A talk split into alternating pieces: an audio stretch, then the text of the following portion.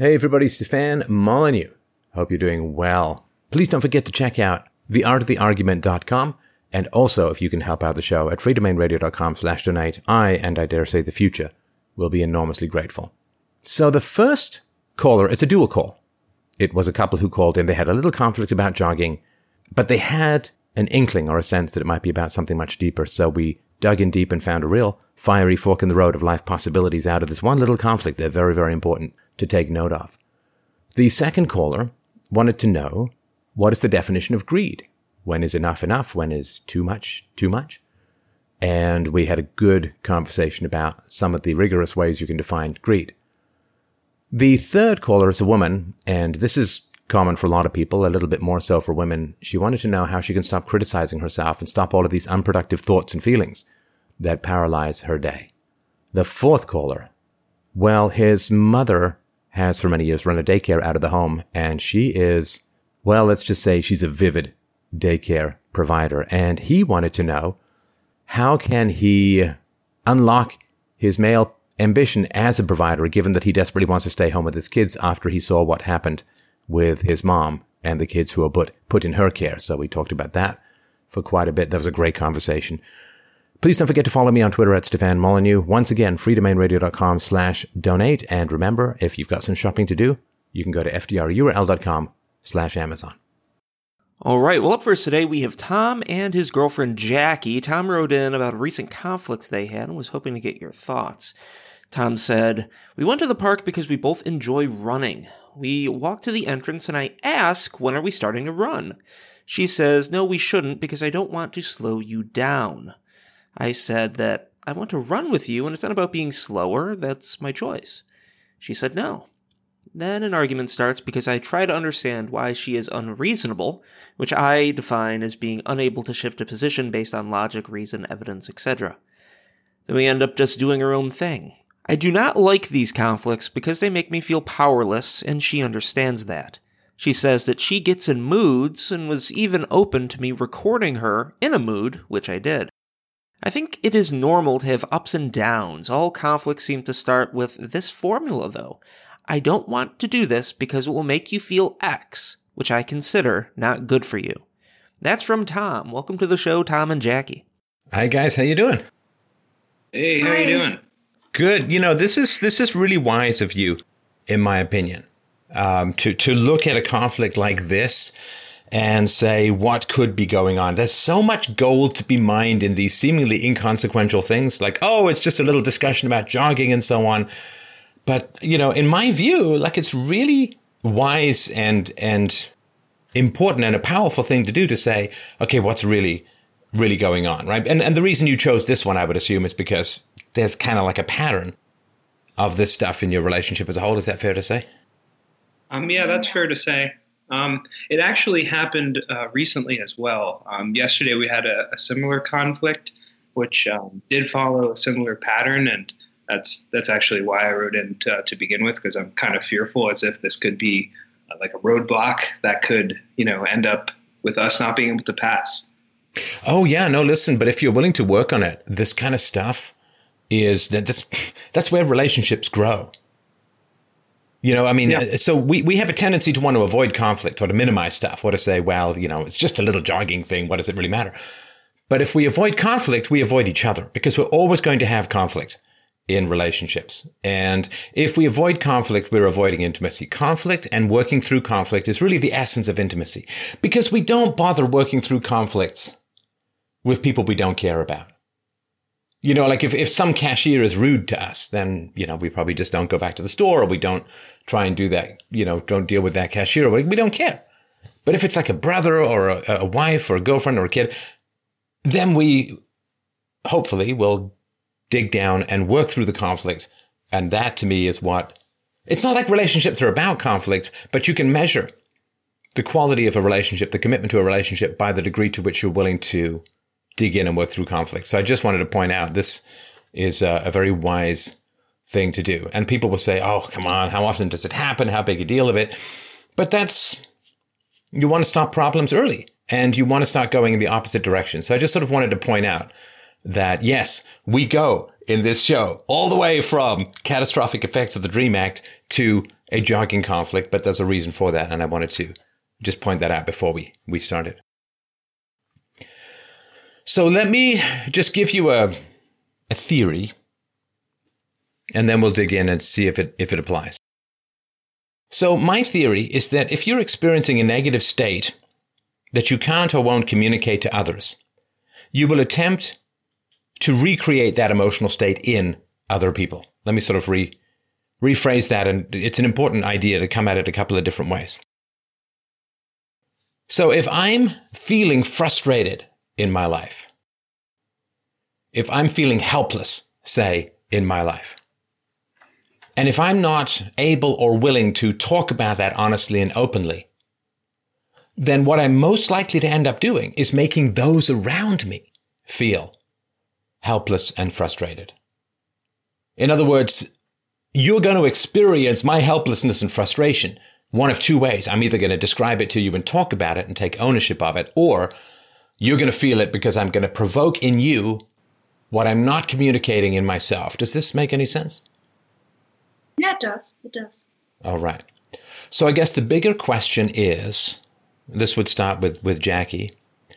The bigger question is Is there any place in your life well, hang on. No, let, sorry, let's just back up for a sec. Tom, could you do me a favor and describe the feelings that you had with this particular jogging conflict where she says, Oh, we shouldn't run. I don't want to slow you down. And you're like, Well, I, that's fine. I'd rather spend time running with you than running as fast as I possibly could. And right. And then she says, No, like she's trying to tell you what you want. So how, how does that, how does it make you feel? Um, originally, it, it made me feel frustrated um, because I felt as if I couldn't do anything about it. And uh, my brain usually goes when something like this occurs, it goes to like, what does this mean in potential conflicts in the future? So I thought, you know, if, if I can't reason here, which is, you know, it's a mundane, we're going running. Like, so for example, like, you know, that, that, that it, it's a simple task. So like, what else could this imply? So that makes me feel frustrated. And um, what if we have twins? right. Right. So frustrated, helpless, sort of scared for the future that it's a pattern? Yeah, that, okay. that about sums it up. Okay.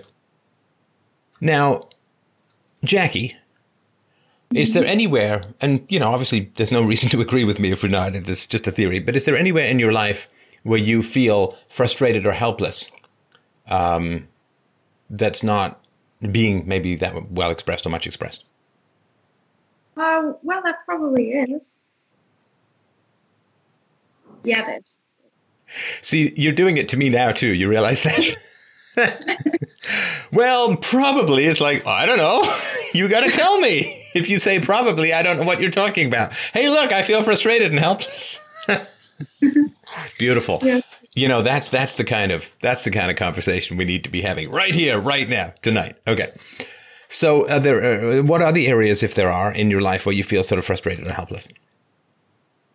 Um, it's probably just the standard that I'm putting myself up to. Could you get a little closer to the mic? I'm just having a little trouble hearing you. Oh, I'm sorry. Is that better? Yeah, thank you. Uh, it's probably just like I'm applying high standards to myself, and um, I'm not reaching them at the moment. So that is what is frustrating for me, I guess. Which is very frustrating. Right. And what in what area do you have the high standards? Uh, I do have the high educational standards with college and everything. I'm still going to college, and yeah. And are you not doing as well in college as you want? No, I just feel like I, I spent a year abroad and everything, and I just feel like that it might have like been waste of time, I guess.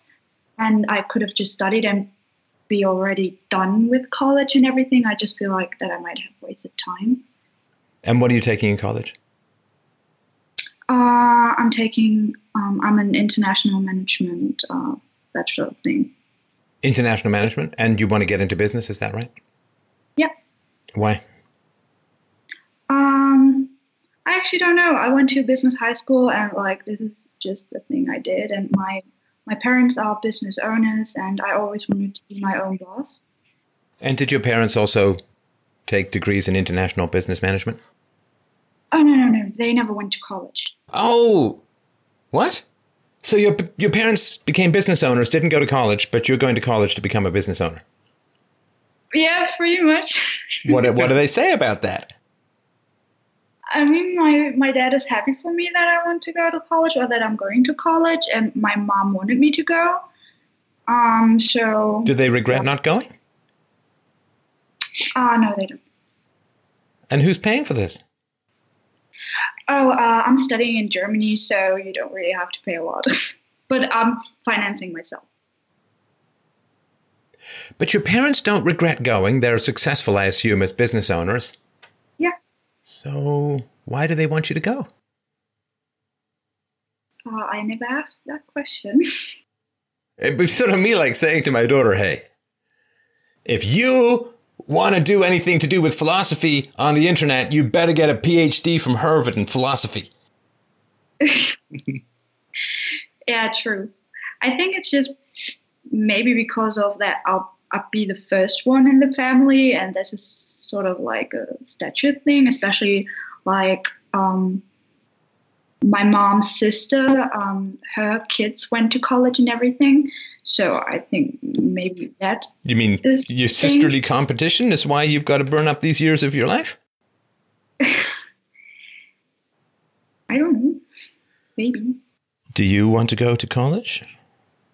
Um, I mean, when I went like back in high school, I did want to go to college and I did want to get a degree and everything. Now I'm not quite sure about that anymore because I don't see the reason why I should go to college and mm, like instead of working and like building my own thing.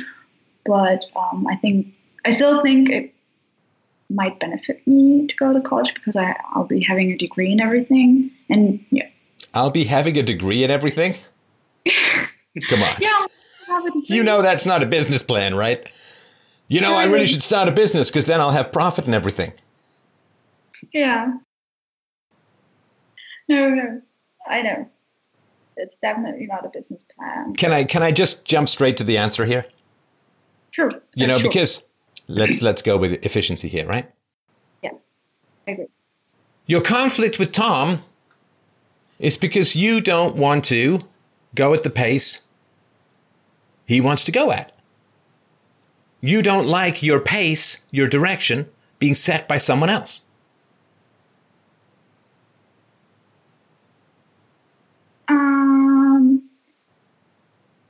Not sure if it. I I do agree with that, but I also like I just don't want to like be a burden or anything. No, I understand that. You want to run at your own pace. You don't want your pace to be determined by someone else. And you don't want to feel like you're rushing to fulfill somebody else's running goals instead of your own.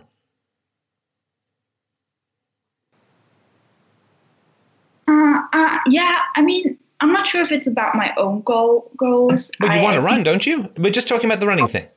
I do want to run, but I know that he's faster, and like that's why I don't want to slow him down. Yes, I understand. So you want to do things at your own pace and in your own way rather than following someone else's pace or Yeah. goal. Yeah. Do, do you see how this Yeah, relates see to how- college?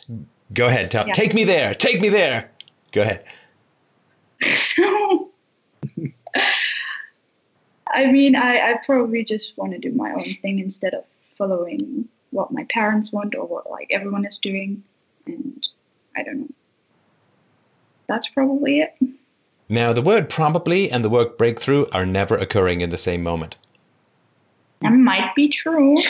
So, what does it feel like? Does it feel true, or do you think we should pursue another avenue? Uh, I know. I think I really think it is true, and yeah, I think I, I just I just like to do things my own way.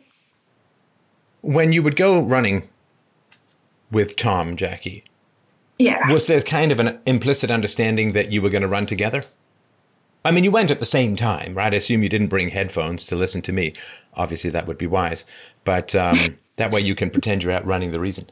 But um, the, the the goal when you go to the park to go running, the implicit assumption would you would you agree is to go running together? Yes. Right. So there's an implicit assumption that you're breaking and you're not allowing Tom to give any particular input, which means that you want to, ch- I think it means you want to change something in your life, but you're afraid of negative consequences if you voice your preferences. Now, if this has to do with college, I don't know, maybe it has to do with Tom, but let's just go with college for the moment. right. So if this has to do with college, Jackie, what happens to your parents if you say, okay, wait a second, guys. You didn't go to college. You don't regret not going to college. You're both successful in what you do. I don't feel like I'm learning that much in college. I mean, good Lord. Jackie, your parents are both entrepreneurs. If you want to learn entrepreneurship, why can't they teach you? Why can't they bring you into the business? Why can't they take you under their wing? Why can't they tutor you and teach uh-huh. you what's going? You know, even if you do it for free, it's still cheaper than school. True. So why not? Um, I mean, I brought that topic up to my parents before, and um, they weren't that happy about it.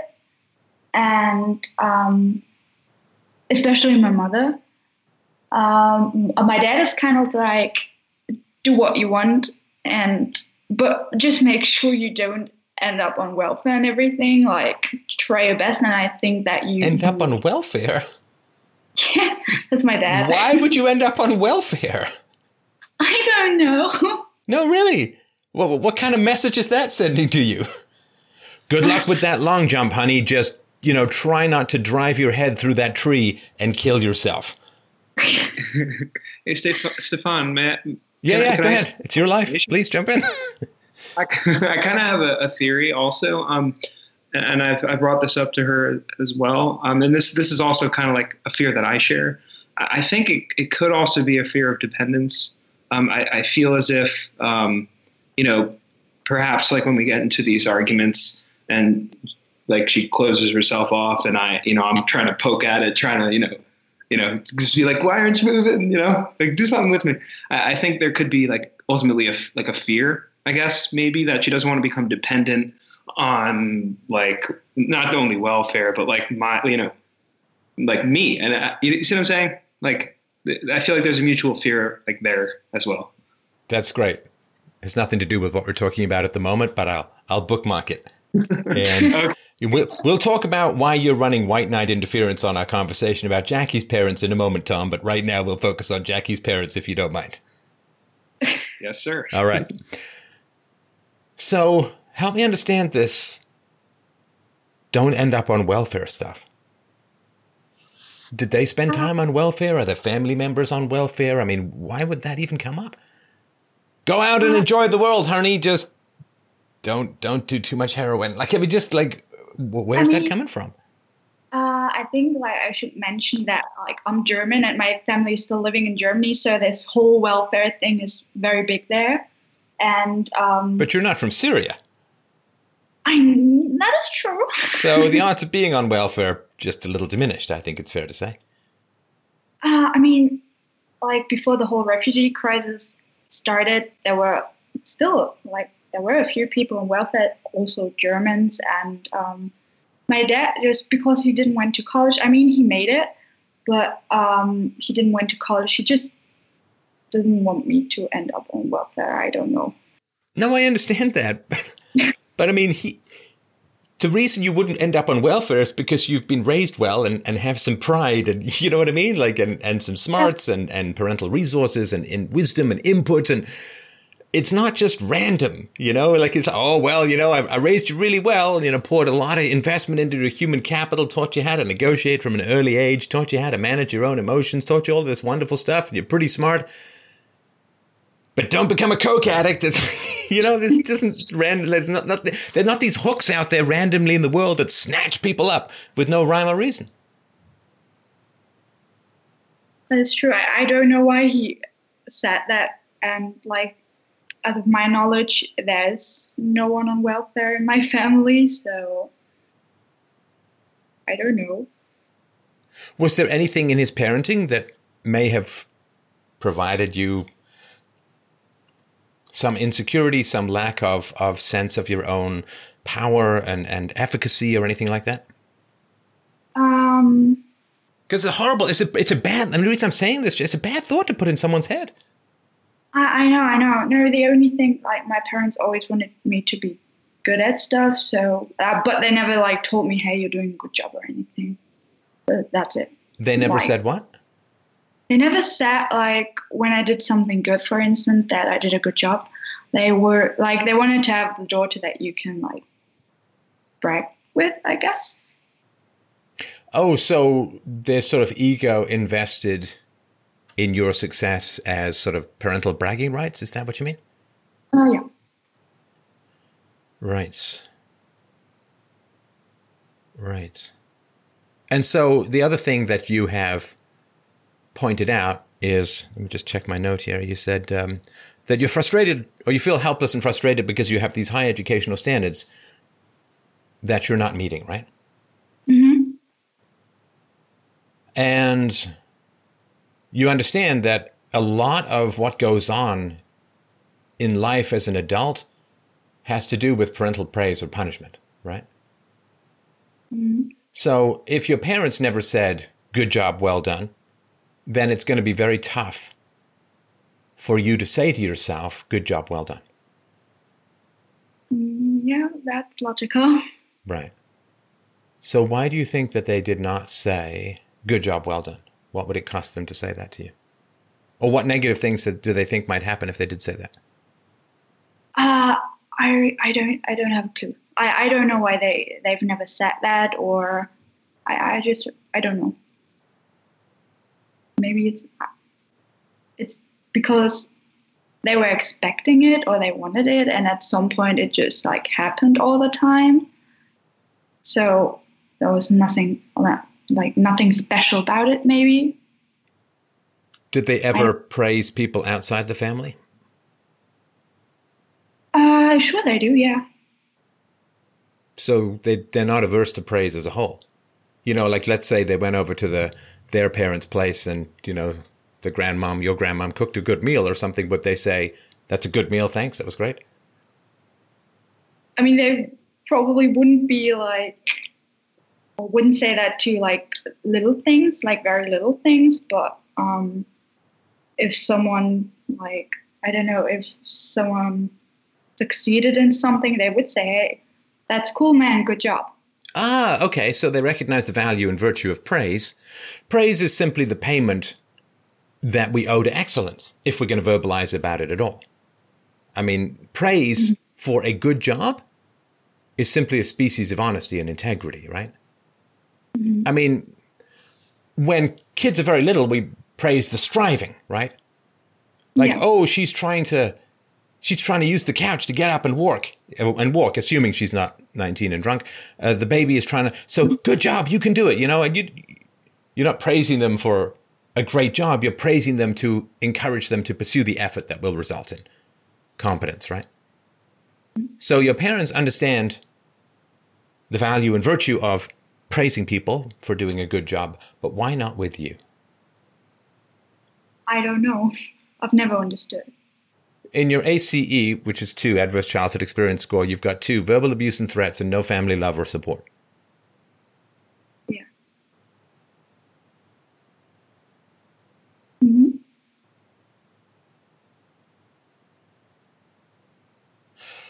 What was the what was the one number one verbal abuse and threats? What were those? Um, I mean, when my mom is very stressed and everything, espe- because of work, she does punish me for it. Um, she like we get in conflict and it just gets very bad. I guess you can say, and um, that's that. Is she like? I mean, I'm, the, the sort of image I always get with this kind of stuff, and correct me if I'm wrong, is like the kitchen door slammer. You know, like or, or the kitchen cupboard door slammer. Pretty much. You know, like they're home and they're red faced and they're, "Hmm, I can't find anything in this kitchen, kind of thing, right? Yeah.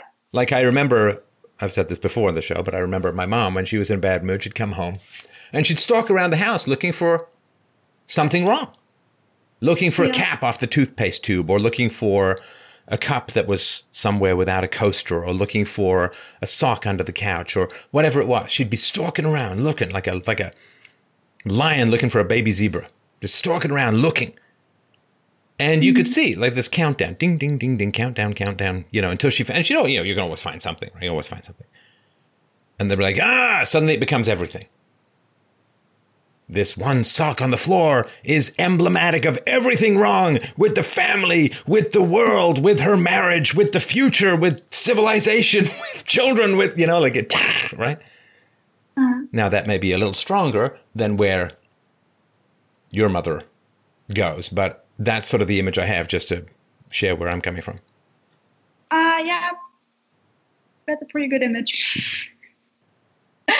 no, like my mom is similar. Your mom is what? Um, similar, very like pretty much the same. Right. Does she has she ever admitted that that's like a bit of an unjust way to treat her kids, especially if it's not their fault, which it almost never is that that, that she's upset? Uh, no, she never admits anything. Does she have a thirst for praise herself? Don't know.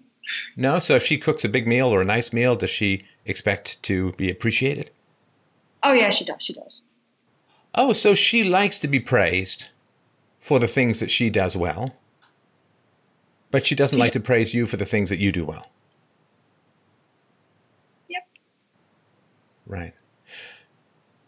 Has your father ever intervened in these stalky kind of blow ups and said, Dear, that's not the way to deal with things? Um, no, he rather stays quiet and doesn't like talk. That's his way of dealing with it. Is he I mean, intimidated I- by her? Uh, I think so. I mean, I talked to him in private and everything, and he said like, "Yeah, I understand like how you feel and that mom is wrong, but I'm not going to talk to her about it because she's going to freak out even more." Ah. Wait a minute. Wait a minute. So your father recognizes that your mother is not doing things fairly or right or justly, Yeah. but he feels that if he tries to fix it, he's only going to make it worse. Exactly. So what does he feel? Frustrated and helpless and scared for the future that it's a pattern, hmm which is what who said at the beginning. I don't remember. It's what Tom said. right? Yes. Yes. So, Jackie, your father thinks that your mother cannot be corrected, right? And that if you try to correct her, she's going to get worse or more angry or more bullying or more hostile or whatever, right? hmm Yes. Do they work in the same business together? Yeah, they do. They work together all the time. hmm Right. So he has. Ah, okay, okay. Okay. So is it fair to say that she runs the emotional life in the family? Yes, that's fair to Right. say. Do you mind if I say something shocking? Well, there's no point asking that since you don't know what it is, so I'm going to say it anyway. Okay. Women can do wonderful, amazing, fantastic things. Women have enormously influenced me intellectually. Women can produce and create life, one, run wonderful households, and run giant businesses if they want. But I'll tell you something, Jackie. The one thing that women cannot do is run the emotional life in a relationship. Uh huh. I'll tell you why. Okay.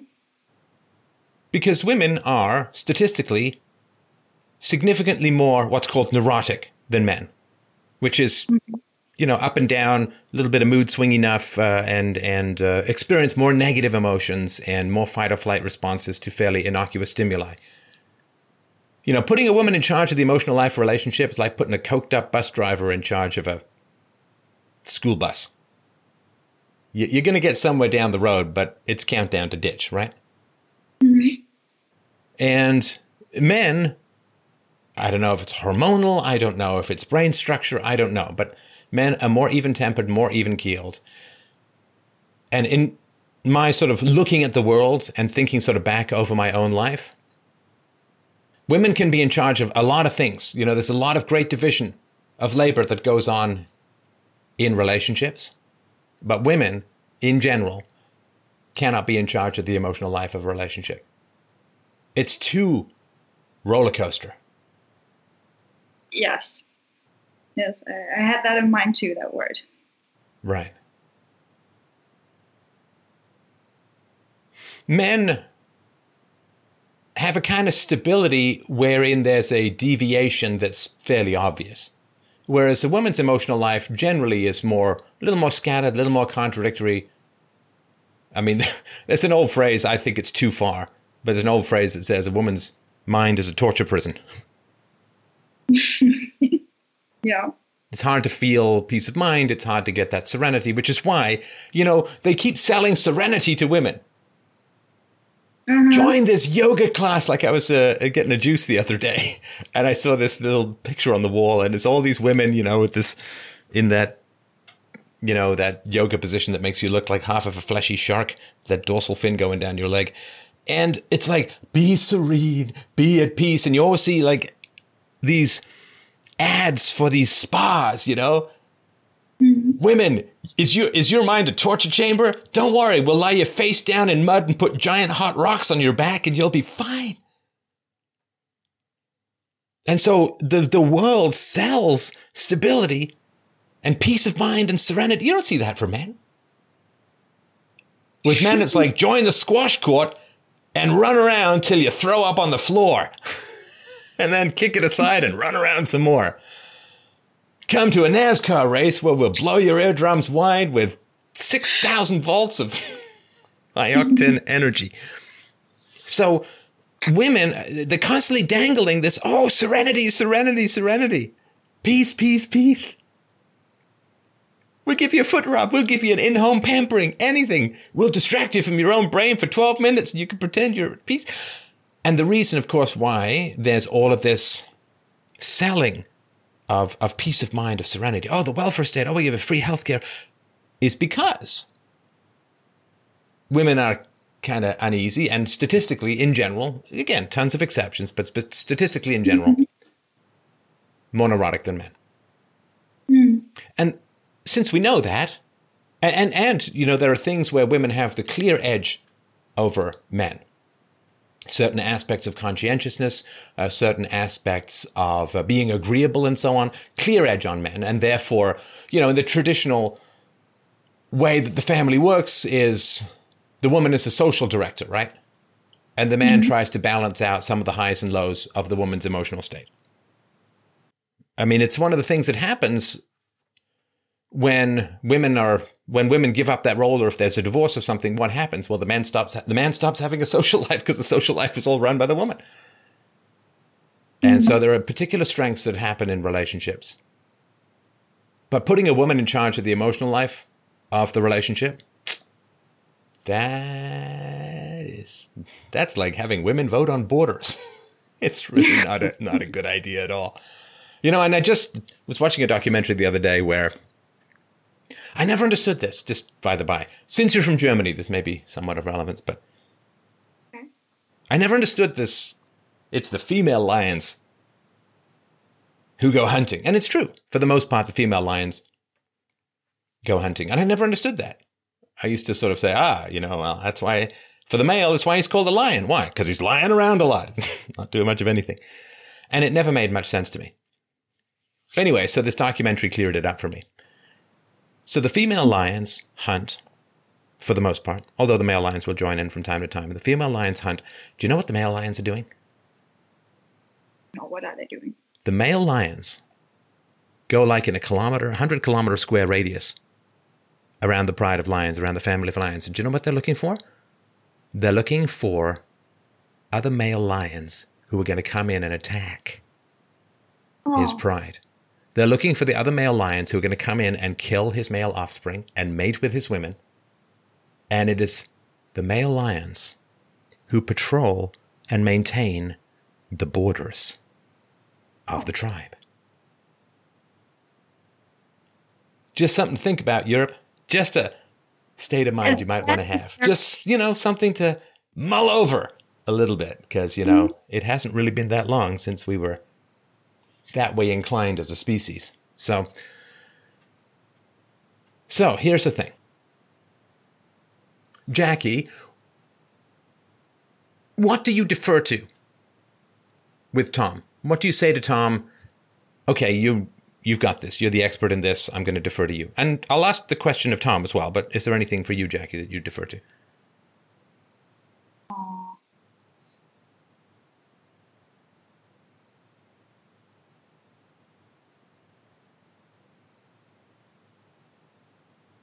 Question. Yes, come first. You got to get closer to that mic.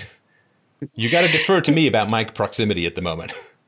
I was just asking, can you ask him first? I need to think. Uh, you know, the, the pause tells you everything. Productive relationships are about giving up control. Do you ever hire a mover? They call them removers in England. I don't know what they call them in Germany. Probably something with at least 400 syllables. But uh, the mover, you hire a mover, A bunch of guys, often uh, uh, not a lot of feminists, but a bunch of guys come with a van or a truck and they load up your stuff and they take it someplace new. And you defer to them. Right? I mean, you might hover around and say, watch the vase, because, you know, it's like me when someone comes around, I'll hover around and try and learn what they do and get in their way. But um, you defer to the movers. They pack it up. They, right? You, hmm. you go to the dentist and they say, do this, do that, do the other. Rinse with salt. Okay, right? You defer. It's a lot hmm. easier. If you got to second guess everything and you don't defer to anyone, that's an exhausting life, right? Yeah.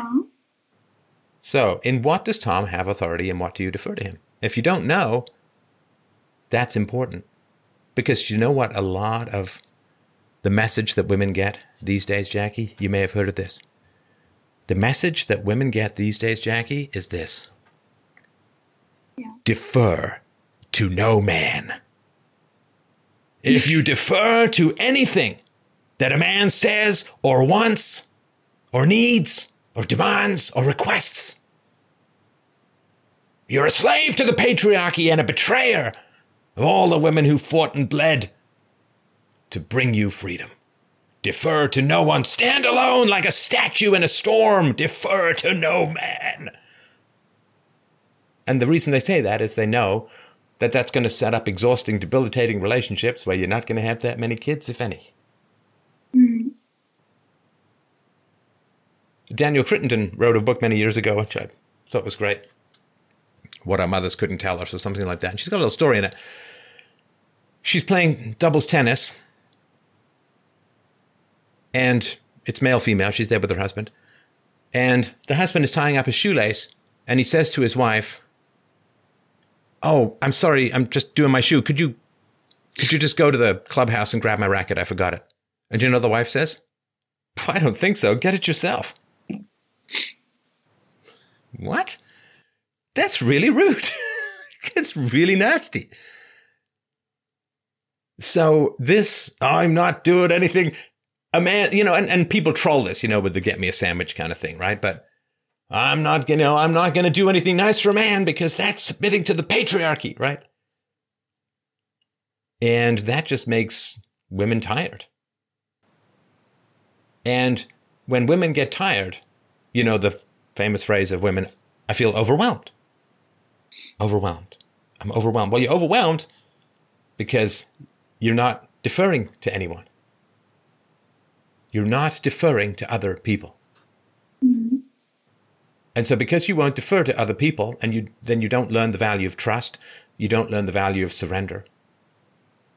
You know, my wife and I, she runs a whole bunch of stuff and she does it fantastically.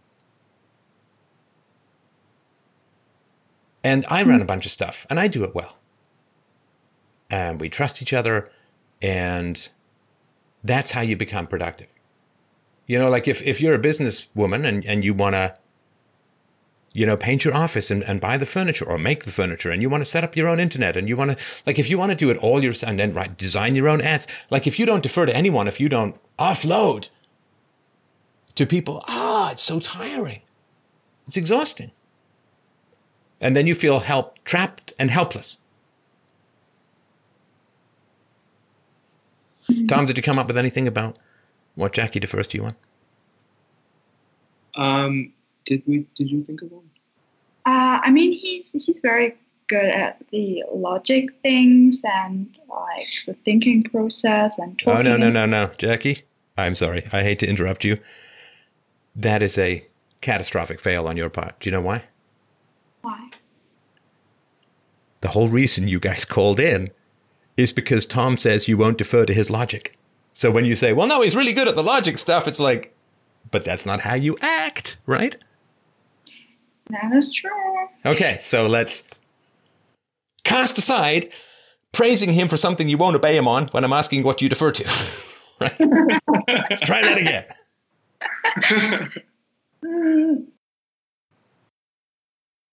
Um, I mean, he, he, he is really good. Like, not looking at our relationship, but when it comes to like theories and like how to plan like financial stuff and everything, he's very good at that. Okay, and do you defer to him on that? Is that part of your relationship? Sure. What do you mean, sure? you sound like you're just waving me off with a syllable. I don't know what that means. Sure. That was a yes. And would you agree with that assessment, Tom? Sure. Oh my god, you guys! I'm just. I am not going to feel frustrated and helpless because that's taken the bone the onus off you.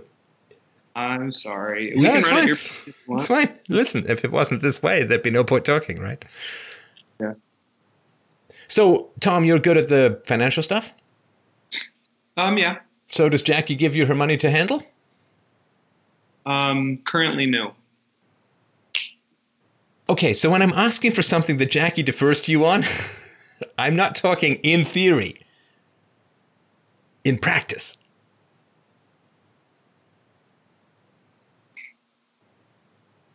Um, in practice. Um, I mean, he's he's very good at like encouraging me to do things, like for instance, to work out and everything, to keep that up. And he's doing that like all the time. And But your entire um, conflict is about you not working out together because you won't listen to his reasonable arguments about what he wants for you to run the same speed together. not working out together, but working out on my own. Okay, but that taking his advice is not quite the same as deferring to him. Okay. Then I still need to think about it. And listen, that's fine. We don't have to sort this out right now, but I just think it's an important thing. If you guys want to have a relationship that's really productive, that really has value, you know, like why why do so many relationships break up? It's a big question. But one of the answers, I think a very important answer that's not often discussed, is because it's bloody ridiculous the way people try to live together. You get do you guys live together? Um. Currently, yeah. My God, I feel like I'm cornering you with a broken bottle or something. It's like, well, I assume you weren't born living together, so of course, currently. It's true. It's like you gotta hedge everything. Why is he asking that? How is he gonna trap me? What's happening next? Yeah. Okay, so you're currently living together. How long have you been going out? Um. Officially, since Officially, he did it again. Here we go, qualifying. I know. Germans. Okay, so You're all toilet trained at gunpoint. You feel poop. Anyway, go on. um, so officially about almost two months. Um, Wait, you've been I going out for two months?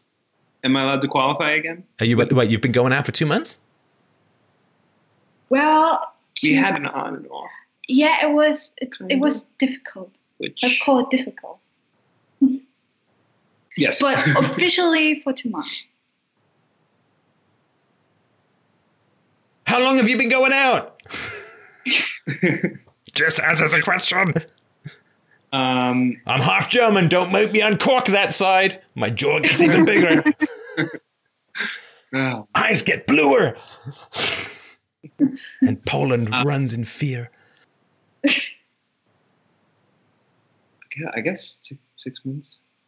I'd say six months, maybe. Uh, And would you mind explaining to me the gap between two and six months in your answer, please? Sure. Um, well, when we first met, which was roughly a year and a half, two years ago. Yeah, two years ago. Thank you. um, we, she was an au pair um, in America. You want to explain that to our non-German listeners?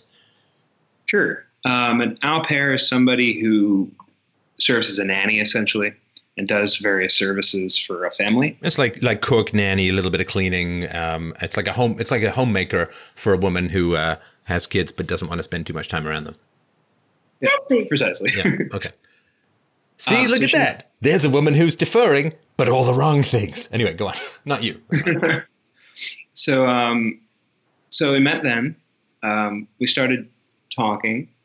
Um, And how, sorry, how did you meet? um, we met on Tinder. I, I, come on, I gotta tell. I, I can't. I gotta tell the truth. We met on Tinder originally, and then we, you know, we met up, and then we talked, hung out more, um, and sh- th- there was a period in which you know she went back to Germany. So, um, Question. you know, in the yes, and I apologize. You don't have to answer anything you don't want to, but it, we're being pretty frank here. Um, isn't Tinder to some degree a sex app? It's not Grindr territory. yes, but don't go by associate me, Stefan. I'm just, That's I'm not- just, I'm just checking. I'm just checking. So, how long after you first did the swipe did you have the sex? Um, that we didn't. uh, We that was not immediate. I'd say maybe like three to four months, and then we didn't really do it. Yeah. Okay. Yeah. All right.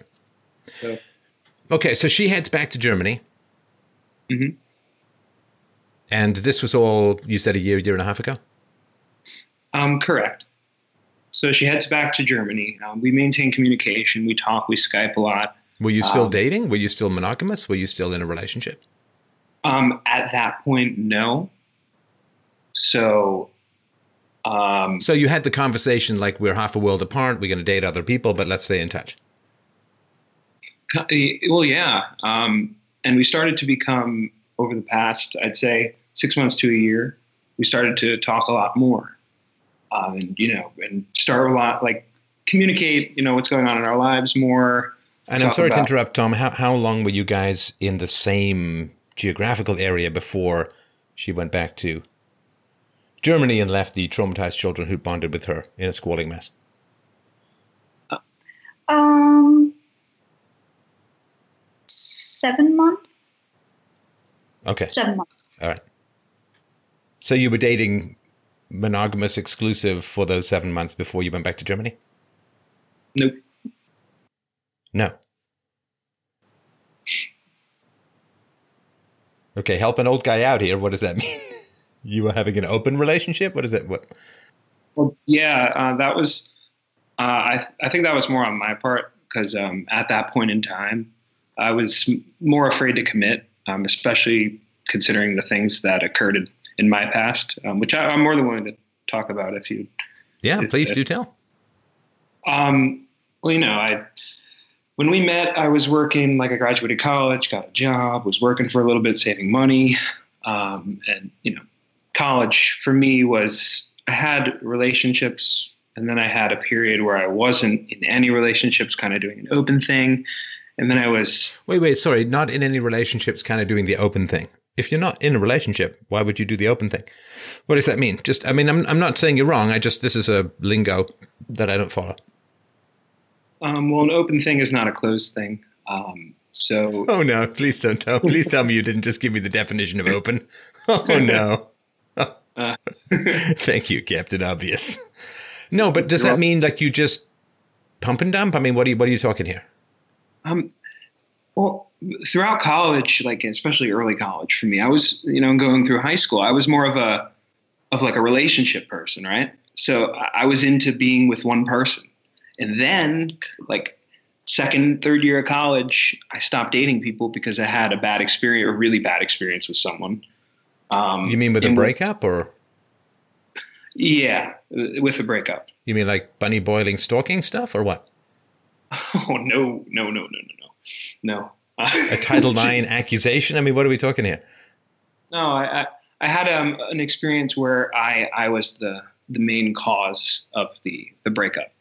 I had um, a, a phase where, you know, I, I didn't trust myself because, and I've, I've told um, Jackie about this, uh, where I, um, I mean, I could just, I'm just going to be frank with it. I, I I, I, cheated on one of my girlfriends that I was dating for a while, and I I, I didn't trust myself. Oh, so regarding. it wasn't so much that you had a bad relation, you had a ba- bad situation. It's that you inflicted a bad situation. She had yes, a bad I, situation. Correct, and um, but regarding that, um, you know, me me admitting that you know I, I cheated, it, it, that don't uh, uh, the, that that idea comes with a lot of negative connotations. But when I look back on it, I realize that there were things in the relationship that I wasn't satisfied with. For example, I, I dated that woman for a year and we never had sex. So, I mean, I, like, I'm not trying to justify that I did something that she deserved, because obviously that's horrible of me. But um, I realize now that there are certain things in relationships. Wait, wait, like, wait. You dated for a year in college? Yes, and did not do the do so to speak. Now, when you say no sex, do you mean like no intercourse? Do you mean like no sexual play? I mean, no necking, no kissing? What, what are we talking here? Um, very rare, handy stuff. Very rare. Oh, like a hand job. Yeah, you know, it was no, no blow, you know, no blowjobs either. But right. um, it was very not satisfying at that point. I, I, can, I, can, understand that. I'm sorry, I shouldn't yeah, be laughing, so. but yeah, I can understand. Uh, yeah, it blew pretty bad. It was a it was a multiple tabs kind of relationship, if I understand it correctly. All right. Yeah, and it, it's funny because I ended the way that that ended. I like I remember I was in the car with her, right? Like um, and her my my ex's name was. I can only uh, assume the front seat, but all right. Yeah, it was it was the front seat. um, and you know, I I told her what happened, like, and just that the feeling right there kind of just you know was was pretty bad. But um but uh, you know that, but did um, and it, Jackie I'm sorry to be digging up all of these uh, bodies uh, while you're around but did you talk to her about your preference for sexual activity? I mean was that did she say up front you know I mean look maybe she's a woman who doesn't want to have sex till she gets married. You know there's very strong arguments yeah. To uh, to to to make for that, right? I mean, if if you want to have success in a marriage, like you get like a ninety percent chance of your marriage working out if you get married not too young, and if you get married to a woman who's had five or fewer sexual partners, and if she has no kids from prior relationships. 90% now. If she's just got kids from prior relationships or a kid, it goes down to like 30% success rate, right? So if she wanted to be a woman who wanted to not have sex until she got married, good arguments have been made for that. Was that something she talked about up front? Um, with the ex in college, no. With Jackie, um, I, I, I actually knew that statistic before, um, and I know the inverse doesn't necessarily apply to to men, um, which is interesting to to look at as well. Oh no, we can um, carpet bomb the planet with sperm, and it's fine. As far as uh, emotional, it just it just is. Yeah.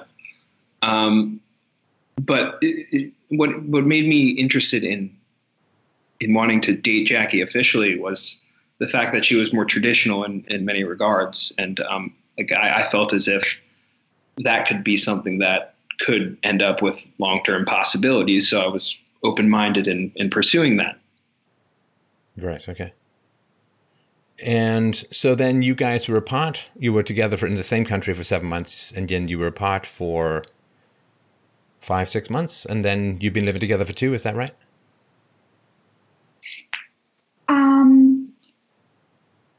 Five six months. Yeah. Then I like I like well yeah. Yeah. So I mean, I went. Yeah. So she visited me for a period, um, and then back, and then visited me for another period, which is uh, here I am thinking that women plan those visits around their period. But anyway, just kidding. Bad joke. Keep going. um, yeah, so she visited for a period uh, of about a month, and Sorry to keep the pun consistent. Yeah. Um, but um, so a month there, and then a couple months. You know, we still continue to talk more, and and then she, she, you know, she's visiting me now for a similar period of time. Um, and this, we have had this discussion regarding like who's going to end up where and open-minded to the ideas of moving and stuff like that. And I mean, with, um, i feel pretty comfortable with my, um, you know, my, my background, um, you know, employment wise, whereas I could reliably get employment if I went to, you know, for example, if I went to Germany, even though I would be pissed off at the taxes and all the implications of that. Um, but, um, but sorry, Jackie, where are you in your college degree? Early, middle? Uh, early. So, like in the first year of a four, or what are we talking? Uh, first year of uh, three years, and I have to spend a year, another year abroad um, next year.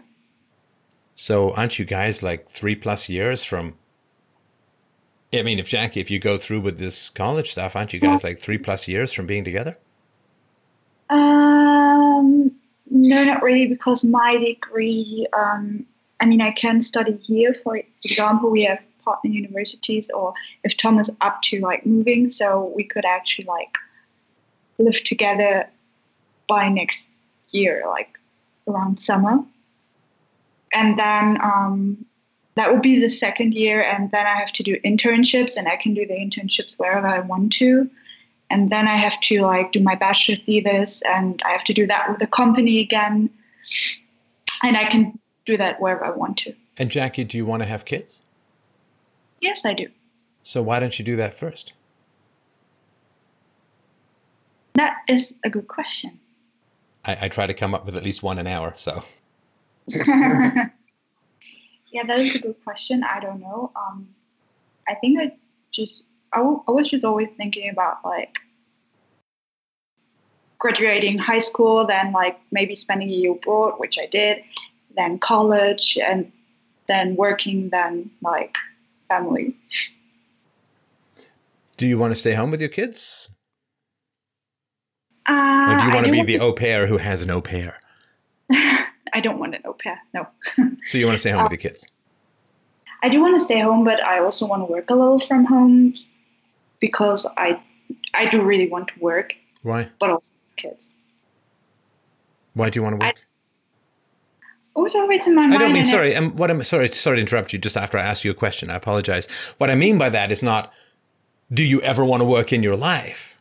But depending on how many kids you have, for like the half decade or eight years or ten years that you're home raising your kids, why do you want to work at the same time? Uh, I mean, I, I probably don't want to work like when they are very little. Because you, um, I mean, um, you're, you're going to be tired, and it's going to be a big investment. And I just, you know, if, if Tom's making decent coin, if this works out for you guys, if Tom's if Tom's pulling decent bank, why? why? Because there's this other thing that women are told: never be dependent on a man. You ever heard that? Yeah. If you're dependent on a man, you're serving the evil international western snake of patriarchy. Mm. You've got to keep your job skills up. What if he leaves you for a flight attendant or a stewardess or puts the two together for a threesome? I don't know. What if he, well, not dies, you get some life insurance or whatever, right? What if he, what if he, what if he uses his financial power over you to control you? It's like, well, don't marry the douchebag then. If, he's that guy, don't find a nice guy who's going to be reasonable with the money and marry him, right? But this is always just like this this background program. They used to call them TSRs back in the days of 640k DOS, terminate and stay resident programs. It's like a virus in the back of females' brains. I can't ever lose my job skills. I have to keep working. I have to keep my contacts. Why? If you, you mean, if you trust your husband, if you trust the father of your children, he'll provide for you when the kids are very young. And when the kids get older, if you want to work, you know, if you have kids in your early to mid 20s and you spend eight years or whatever, it's your early 30s, you still got 35 or 40 years to work without a big interruption, without a big break. Because here's what happens your career is like a bobsled run. You ever see those crazy guys going down like really, really fast? In Whistler, you can you can see the bobsled run still there from the uh, Winter Olympics from many years back. there's a momentum to it. There is. Well, Dave Rubin found this out when he took a month off in one of the biggest social media event happenings of the entire planet. Sorry, Dave, with the bad timing. What can I tell you? But there's a momentum to your career, and what happens is when you start getting going on your career as a woman, what happens? Well, you want to have kids. And he's like, well, yes, but I've got a big promotion coming and I've got to go on this trip and I've got to deal with this client thing and blah, blah, right? I'll do it. I'll do it. And they, oh, I don't want to, I don't want to go in and say that. And they'll say, oh, well, part time. And, know, Jordan Peterson talks about this. He's saying, you know, that, that law firms can't keep women in their 30s because women in their 30s who can do law work, who can be lawyers, who can, who are on a partner track and so on, they're very high functioning, smart, women, and so naturally they're generally going to marry men who make even more than they do. And if they're making 150 or 200 thousand dollars a year, their husbands are probably making 250 or 300 thousand dollars a year. So in their 30s, they can't keep them in the law firms. They're heading out in droves. Only 40 percent of women who take an MBA are actually working in business. A huge waste of time and money, at least at that time in your life. And they leave because their husbands are making so much money. They're like, well, what's the point? What's the point of me working all? If I want to have kids, I want to spend time with my kids.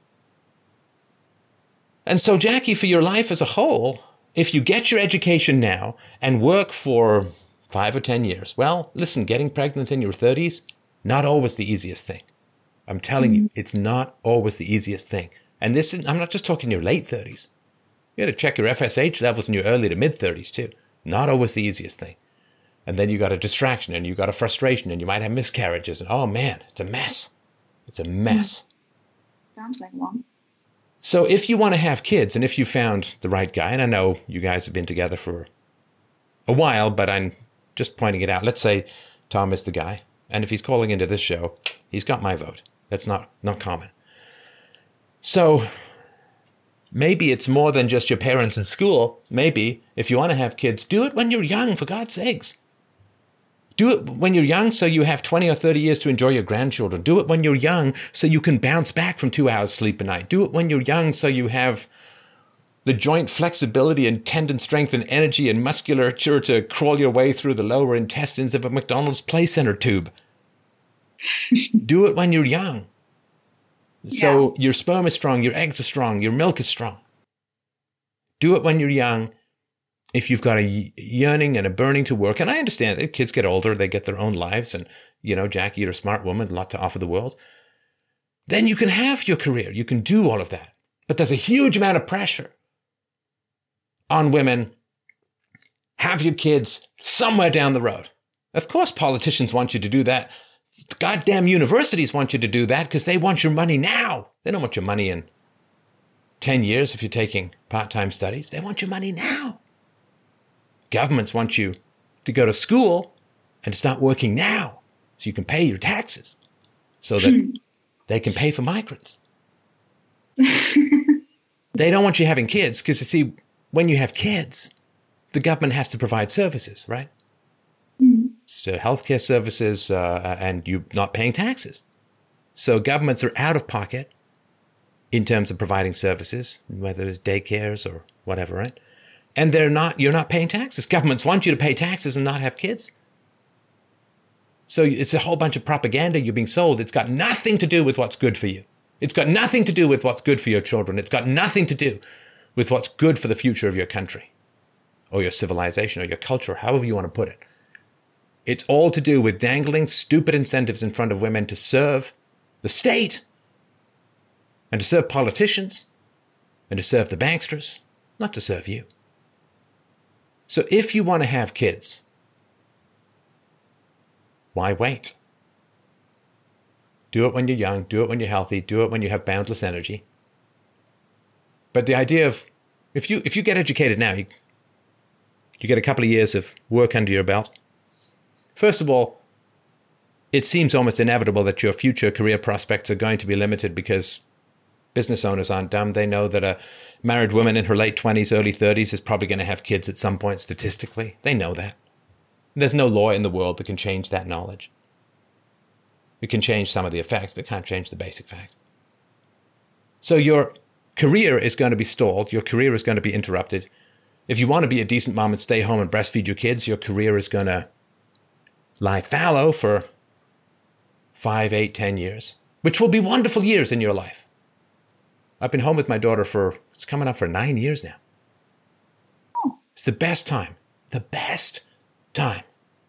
Fantastic. I would trade it for nothing.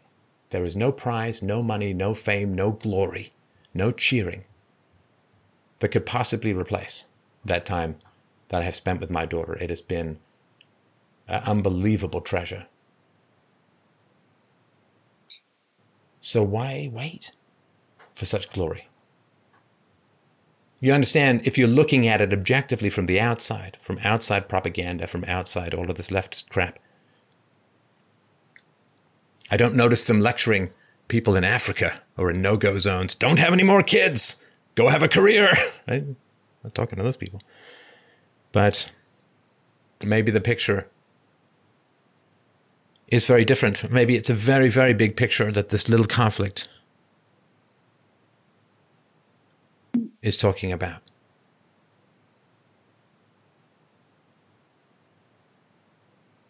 Yeah, I mean, I mean, if you if you look at it from that point of view, I mean, you're right. Like, why not having kids very early and then working, or working when they're like ten? And what if you want a lot of kids? You know, if, if you start having kids in your early to mid 30s, if you squeeze out two, you're doing pretty well. But what if you what if you want three or four or five? Well, I don't want to have a whole soccer team. How do you Um, know you haven't even had one yet? I'd love a dozen. We just, you know, for a variety of reasons, which I will never talk about, we couldn't. So you don't know. Because the more you have, the easier it is because they play with each other. well, There is something glorious about a house full of childish noise. Something enormously uplifting, enormously life affirming. It's a geyser of future, life, possibility. It's like this old Michelle Pfeiffer movie. She says this. She's a bit of a bitch in the movie. Well, she is Michelle Pfeiffer, after all, alabaster goddess of cold hearted scrotum freezing. But she says in the movie, she says, there were no people, and now there are people. it's true. I look at my daughter. There was no person. Now there's a person. It's a kind of magic. It's wild. So you don't know. You may love being a mom so much. I just um, had some friends over, and uh, they get a four. They got two. The woman is uh, entering the house like the Titanic breaking into a 7 Eleven.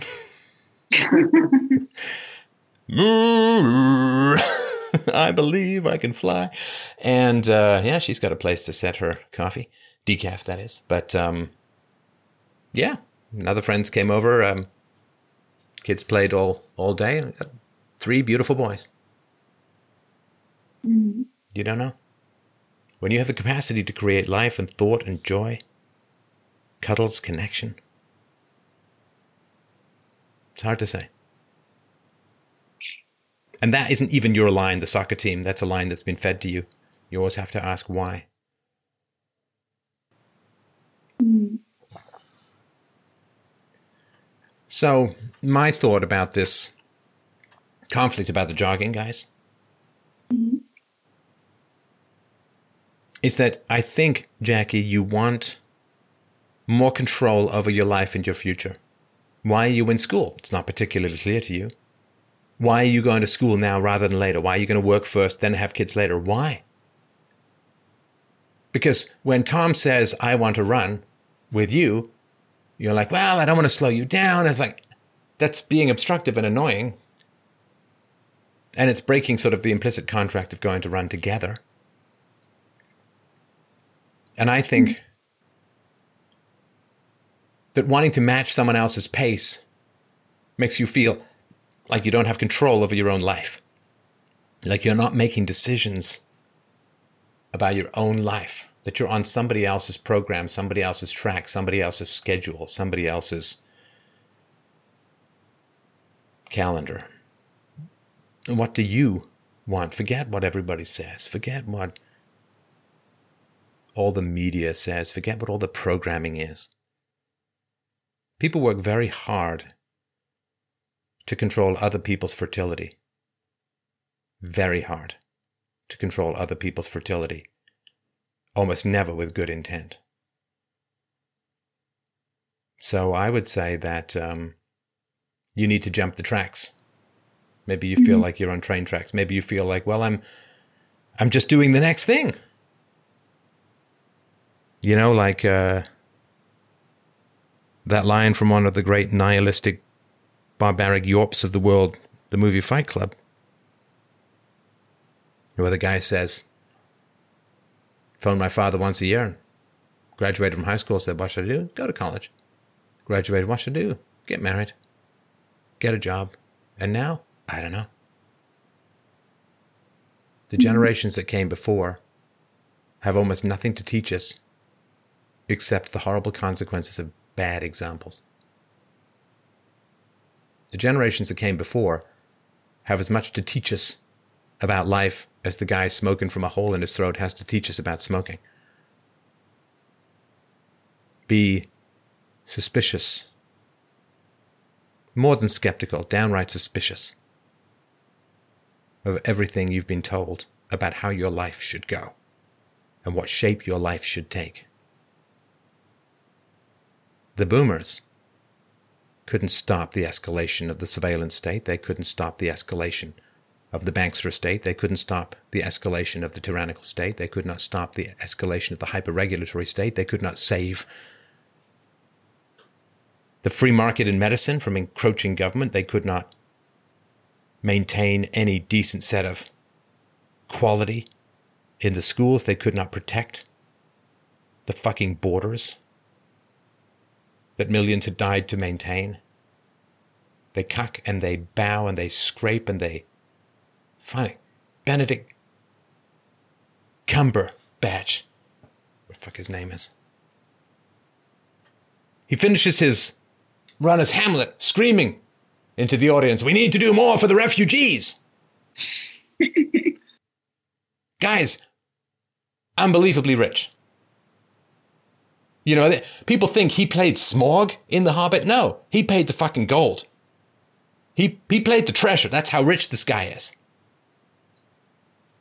And people say, well, why don't you take some migrants in? He says, well, I mean, I guess I could, but frankly, I don't want them around my newborn baby.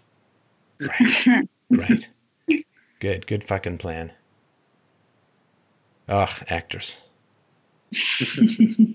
actors make ghosts look like statues when it comes to personal integrity and substantial. There's a reason they can inhabit everybody else's personality because they've got nothing of their own.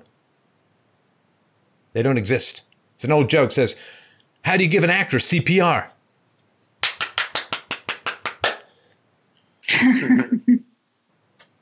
so, trust nothing that you were told. Mm-hmm. Nothing that has been handed to us is worth a goddamn thing. Except as an example of what not to do these days. Do the opposite of what you've been told, and you're probably in the right path. So, mm-hmm. yeah, set your own pace. It's not about the running, it's about everything. It's about your eggs, your future, your life, your brain, your love, your motherhood, the soup and mix and nuts of life. And don't let anyone tell you what the shape of your life should be. And for sure as hell, don't take a fucking shred of advice from the boomers. They have no credibility left. In any way, shape, or form. They have handed to us a world that is heading to war. They won't even admit any fault. All they do is double down. So that's what I mm-hmm. mean when I say it's a really, really good idea to dig deep into these little conflicts. I'm not saying this is a perfect analysis or everything's perfectly true about it, but those are certainly my thoughts. Mm. All right. Well, I'm going to move on. Thank you very much for your call. I really, really appreciate it and I hope you'll uh, let us know how it goes. Thank you, yeah. Stefan. Thanks, guys. Thank you. All right. Well, up next we have Sean. Sean wrote in and said, Given the amount of income inequality in the United States today, critics almost always cite the ever nefarious force behind it all corporate greed. After a debate I had recently, I began to question whether or not greed was even a valid concept or simply something subjectively ascribed to those with from those without. How can we establish what and how much people need and when slash if that consumption becomes greed? That's from Sean. Hey, Sean, how you doing? Hey, Stefan, how's it going? All right. So greed, greed is a very simple concept to understand. Greed is what a sophist uses to describe someone else's desire that conflicts with his own. Yeah. That's all it is. Your legitimate desires, well, they're healthy. That's self actualization. That's being assertive. When someone else has a desire that conflicts with yours and you're an immature jerk, you call it greed. I've Yeah. no, I've no, I mean, greed is a $20 trillion national debt. Is that considered to be greedy, wanting stuff you don't want to pay for? Personal greed, who cares? If people are greedy in a free society, they're greedy for something that is self-destructive. If they're greedy for, for sex that gives them unwanted pregnancies or STDs or shatters their heart into a million pieces. If they're greedy for food that makes them fat. If they're greedy for drink that makes them drunk. If they're greedy for drugs that make them stoned. If they're greedy for all of these things, then the consequences accrue to them and their family and friends should intervene to solve it. That greed does not directly impact you or me or anyone else outside of their immediate circle in any way, shape, or form.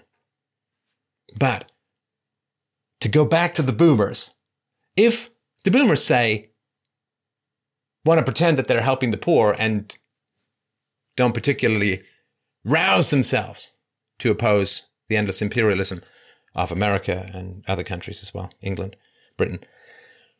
If they run up a giant national debt, if you're greedy as a government worker for a pension that can't possibly be sustained, if you demand massive amounts of pay and benefits and healthcare, far more than you ever paid into, well, that's greedy, but that greed, that greed, that's imposed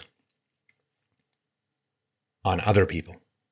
That is the toxic greed. The greed that is self contained is bad enough. The greed that becomes an environmental economic toxin for everyone else, that is the greed that needs to be talked about. Corporate greed. Fuck that shit. Corporate greed. If the corporation is greedy, what does that mean? It means that they charge too much. So they go out of business. And the greed is punished. And I don't have to lift a finger. Now, the shareholders are upset, but of course the shareholders are going to say, well, wait a minute, wait a minute. What are you doing, right? If the corporation is greedy, what does that mean? They underpay their workers. Okay, well then the Pareto principle kicks in, and the Pareto principle being that the square root of the to- total workers produces half the value. So out of 100 workers, 10 produce the great value. Out of 10,000 workers, 100 produce half the value. If they underpay people, the smartest people leave. And you get into this Toys R Us death spiral, right? Just, just declaring bankruptcy, I think, at the moment because, well, there have been so many concerns about Toys R Us's bankruptcy that what's happened is that 40% of their sales occur in the Christmas season, but they normally will take the money from the consumers over the Christmas season and use it to pay the people who sent them the toys after the Christmas season, but everybody's scared they're going to go out of business, so they won't ship them unless they pay up front, which they don't have the money for. So anyway. So they're paying. If let's say they were greedy, I mean they did get heavily into debt. So some corporate greed. There's a greedy gas station owner on the corner. He's charging $18 for a gallon of gas. And according to the Federal Reserve, that's not supposed to happen for two or three years. So what happens? Nobody shops there. I don't need to do anything. His greed is punished. But greed that is enacted through the political system, greed that is imposed upon taxpayers, both current and future, and generally future, that is the true income inequality. You want to talk about income inequality? How about the boomers who are getting hundreds of thousands of dollars more out of government services than they ever paid in? And how about the children who are born hundreds and hundreds of thousands of dollars in debt? Now that's what I call income inequality. We're not even talking about the unfunded liabilities, which is well north of a million dollars per person born in the United States. And trust me, they're not all going to be making that much in their entire life. Greed. The state imposed greed is the greatest income inequality between the people who benefit from the state and the people who in the future will be forced to pay for that, either directly or indirectly. That's the real greed, and of course, no one talks about it. Really, not in this context, right? I'm a socialist aren't saying, oh man, you want to talk about greed? Look at that national debt. It's crazy. Yeah, I mean, it's it seems like it's a way to kind of create a boogeyman in a way. You know, you, you say these you say these corporations are just greedy, and all of a sudden, that you know it makes them the bad guys. Was ever trying to make that argument's eyes. Well, and you know, if people are really concerned about in- income inequality, one thing that they can do is change the immigration policy to stop importing people from low IQ areas where they're barely going to make any money, if if at all, in the entire free market. Or if they're concerned about income inequality, how about privatizing education so poor kids have a decent shot? No, can't do any of that. Now, the corporations are just set up as the boogeyman wherein the left gets to project all of their own psychotic greed and exploitation and uh, pretend that it's all the fault of the free market. All the fault of the free market. That's right. Right. Free market can't take one goddamn thin dime out of my pocket without my permission. Yeah, exactly. And so, you know, when I was when I first started to think about this um, question, I was wondering if there's a way to kind of objectively define what would constitute greed you know, like, or if it's all just based on like a relative standard that's been set up. But why you're talking about the symptom, not the cause? What we want to do, I think, is morally oppose the initiation of force that is required for intergenerational wealth transfers like a national debt. That people are selling off the unborn into near perpetual slavery to foreign banksters. I, I, I, want to focus on the moral issue rather than the aesthetic issue of where greed is or what the difference is between need and greed. Because there's a more foundational issue, which is the violation of the non aggression principle and the selling off of the unborn into slavery for the sake of psychotic greed in the here and now. You either limit yourself or you exploit others, right? You either produce or you are a consumer of, of other people's production voluntarily, right. we hope. So I'm not sure, like, I'd rather, instead of dealing with the effects, I'd rather deal with the cause, which is the violation of the non aggression principle. That is the essence of state control of, of, of money and uh, debt and credit. I mean, you might be able to help me dig myself out of this hole if I've created one for myself, but, you know, if we're thinking of greed as a moral issue, then wouldn't it, you know, I, I'm, I'm up to speed on UPB, um, would greed have to be universally, you know, applicable in order for it to be a moral issue? But greed is not a moral issue because greed in no way contains a violation of the non aggression principle. Right. I mean, if, if it if it violates the non-aggression principle, like if I take somebody's property by force or fraud, that's theft. It's not greed. But could you do it out of? Could the intention be because one is greedy and therefore they resort to theft?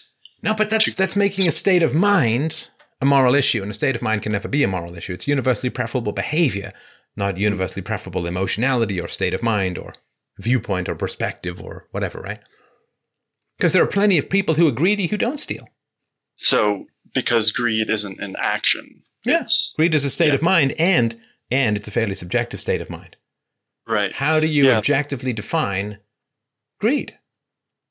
It seems to be mostly just a pejorative that you apply against people's desires you disagree with. And most times, as I said in the beginning, people disagree with other people's desires if they conflict. Right. I mean, if you and I are both bidding for something and we bid each other high, we can both call each other greedy, but that's just because we're interfering with each other's plans for acquisition. So there, so really, there's no such thing as an act of greed. It's an act with the mindset of greed. Yeah, I mean, greed, greed is just one of these words. I don't know that it's it's become so corrupted by ad hominems and slander, and it's so subjective. It's one of Right. these words that I just don't find particularly helpful. Desire for the unearned, sure, you could say that's greed, but um, you know, it's that Gordon Gekko speech from Wall Street, right? Greed is good. Greed, for want of a better word, is is good. We all greedy for something. Greed cuts through, it clarifies, it captures. Yeah, exactly. I mean, you know, I was try- trying to search for some kind of basic mainstream definitions that were out there, and you know, it's you know the desire for something, but then they tack on, you know, usually more than you need, and it's like, at what point do you define or can you establish more than what you need? You can't even define what people need.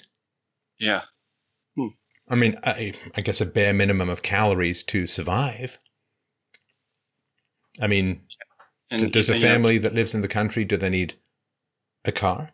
Need a car? Well, they could hitchhike, they could bicycle, they could ride. I don't know. I mean, Yeah, the you- idea that someone can define what someone else needs. I need philosophy. But Yeah, most people don't. talk- even if you're talking financial needs, you know, they have the poverty poverty line, you know, for a one person household is twelve thousand dollars. I mean, is that saying that if anyone makes more than that, they are some greedy, nefarious person? Well, the other thing too is that if you say we want to fix, we want to give people their bare minimum, their need, then you need a whole bunch of political power in order to achieve that. You need the capacity to transfer trillions of dollars from the productive to the unproductive. Mhm. Do you need that much political power to transfer trillions of dollars? Well, you know what I mean? It's just one of these subjective statements that is used to cover up a massive pickpocket. Yeah. Yeah, and that was the you know that was the kind of preliminary conclusion that I came to, and so it was you know it was good to hear. You ever heard Hillary Clinton described as greedy? I don't think I have, not at least by her supporters. Well, I mean, the woman's worth hundreds of millions of dollars, I guess, in combination with Spanky Fingered Bill, and um, still wants more. Wants more power, wants more money. Is sitting there next to milk cartons in a superstore signing copies of her book, which sure beats better her signing war orders against Russia or open borders orders for refugees. But um, yeah, they never talk about her. When when is it enough? When is enough power enough? Money for Yeah. the Clintons. When is it enough? Are they greedy? Do they have more than people? And they, it's just But then would that also kind of fall under the subjective, impossible to define, you know, in terms of like what is enough power? Or is there no amount? Or uh, well. The other thing too is that if you, in order for people to get what they need, other people have to have more than they need. Right. So if if you want people to have a job, other people have to have enough savings in order to start a business. right? right? You have to have saved enough money to go and open the supermarket, which hires 20 people. So you have to have more that you, than you need in order to have the access to invest in creating a business. If everybody's on subsistence, nobody has much of anything. So inequality is essential for progress. So And I imagine you could say the same for starting a family. I mean, you obviously need more than just yourself needs to support a new child you're bringing into this world for 18 or some odd years. Yeah. Do people need children? It's like, and, and the very idea that someone would put themselves forward as an, I'm not saying you, right? The very idea, Sean, that someone would put themselves forward as an expert who says, well, I know what people need and I know what's greedy and I know what's excessive for, it's like, fuck off. Go yeah. away. No. Let people be free. If you want to make yeah. a case for the simple life for people, if you want to make that case, yeah, go for it. Go. You can tell people to live in tents, eh, anything you want. But the idea that you somehow know what people need and you're going to dole out what they need and you're going to take away what people have too much of, that's fun. It's communism. It's, it's totalitarian. You have to have a vast excess of power. You have to be greedy for the most destructive and vicious and violent kind of power in order to enforce your definitions of greed on others. So now it's just a smear that leftists use against people they don't like, and they exempt themselves from any of those standards. Well, I'm going to move on to the next caller. I think that's all I had to say on that topic. But yeah, it's a very interesting yeah, question. Thanks for calling in. Summed up very well. Thank you for the time. All right, up next we have Tanya. She wrote in and said, Years ago, I was in an abusive relationship and I now struggle with anxiety and depression. Then, in the last few years, the social justice warrior era began, which I feel essentially compounded my post abuse condition due to its key feature of bullying and hating. I'm so wrapped up in how I'm viewed, and I'm hypercritical of myself all the time. I take everything personally and always worry whether I am doing something wrong. It's also left me feeling jaded and bitter about the world. How can I stop criticizing myself so much and stop all these unproductive feelings? That's from Tanya. Oh, hey Tanya, how you doing? How you doing tonight? Hi, good. Thanks. How are you? Um, well, it's a very um, it's a very astute, I think, and wise observation to point out the verbal abuse that is endemic to some of this leftist or social justice warrior stuff. And well, uh, sorry, go ahead. I was just going to say, I, I, mean, if you experience it, you kind of get to know the symptoms. right, yeah, you if know? you've experienced verbal abuse, then you can see the key symptoms that go in. And women, so there's this this aspect or, or something that people study in psychology. And uh, it's called self construal, which is, you know, I hate these. I mean, I shouldn't say I hate the people who invent all of these terms, right? Like there were some people, mm-hmm. uh, they looked at the art of the argument and they're like, well, you didn't use the exact technical terms used by professional logicians for part of the. It's like, yeah, but I'm not talking to professional logicians. I'm not writing a book on formal logic writing a book on how to win arguments in an emergency situation. like, let me teach right. you about the difference between sound. And anyway, so there is this thing called self construal. And the reason I'm sort of pointing this out is I don't want you to feel like you're weak um, for, for this kind of stuff. So, mm-hmm. this is, uh, I'm working on a presentation. So, this is just sort of very, very briefly. So, self construal, it sort of refers to how you define yourself, and in particular, the extent to which yourself is defined independently of others or interdependently with others. And women, there are sort of these big five personality traits. I won't sort of get into all of them here. One of them is agreeableness. And there are gender differences in agreeableness.